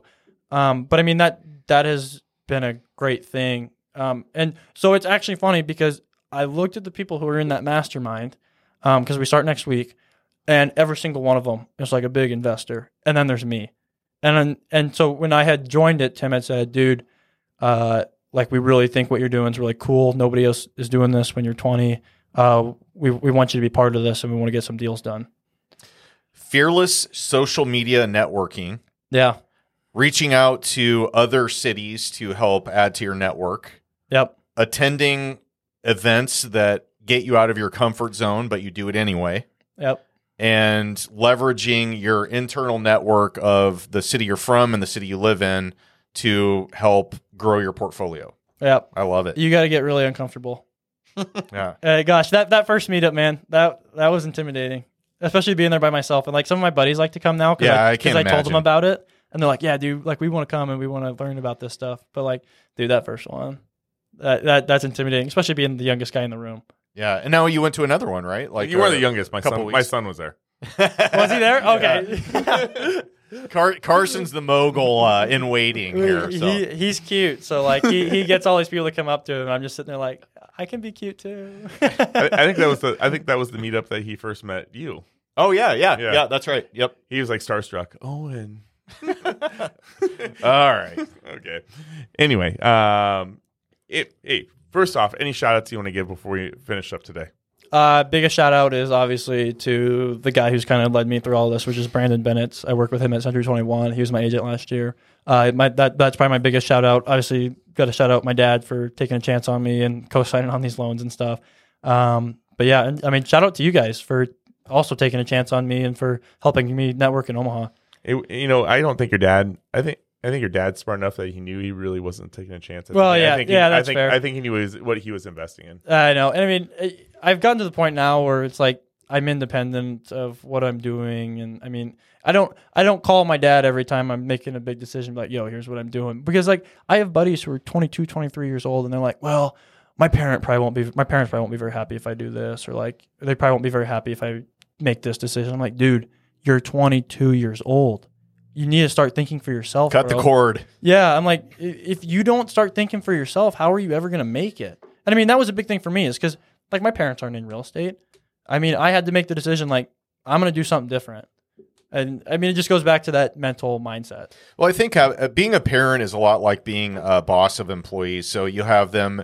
You don't want somebody that's going to come to you with problems constantly. You want people that are going to come to you with a problem and tell you how they solved it, Yep. or solu- potential solutions to the problem. Let get let get them thinking. So Yep. I like I like that you said that. Well, with that, I think we it's time to say thank you so much for making the trip. Thank you for a great podcast. I think that honestly, um, to be full, to fully transparent, I didn't think this would be go past an hour. Sorry about almost uh, soiling your clothes with my spilled it's coffee. but uh, I- I, I knew, and I always say this, you know, I, I, I try to bring people in that uh, will shout uh, or wow us and shock us, and I, I I'm always like, well, if I know if I if if that person wows me, and I know that they're going to wow Owen, I know that the listeners are going to be uh, totally into it. So um, I was 100 percent on with you, and um, and thank you so much for being part of this, and I and I am so excited to see uh, you grow. Yeah, I appreciate it, guys. So thank you for that. Uh, if you're listening to us uh, and you're enjoying the content, please give us a review.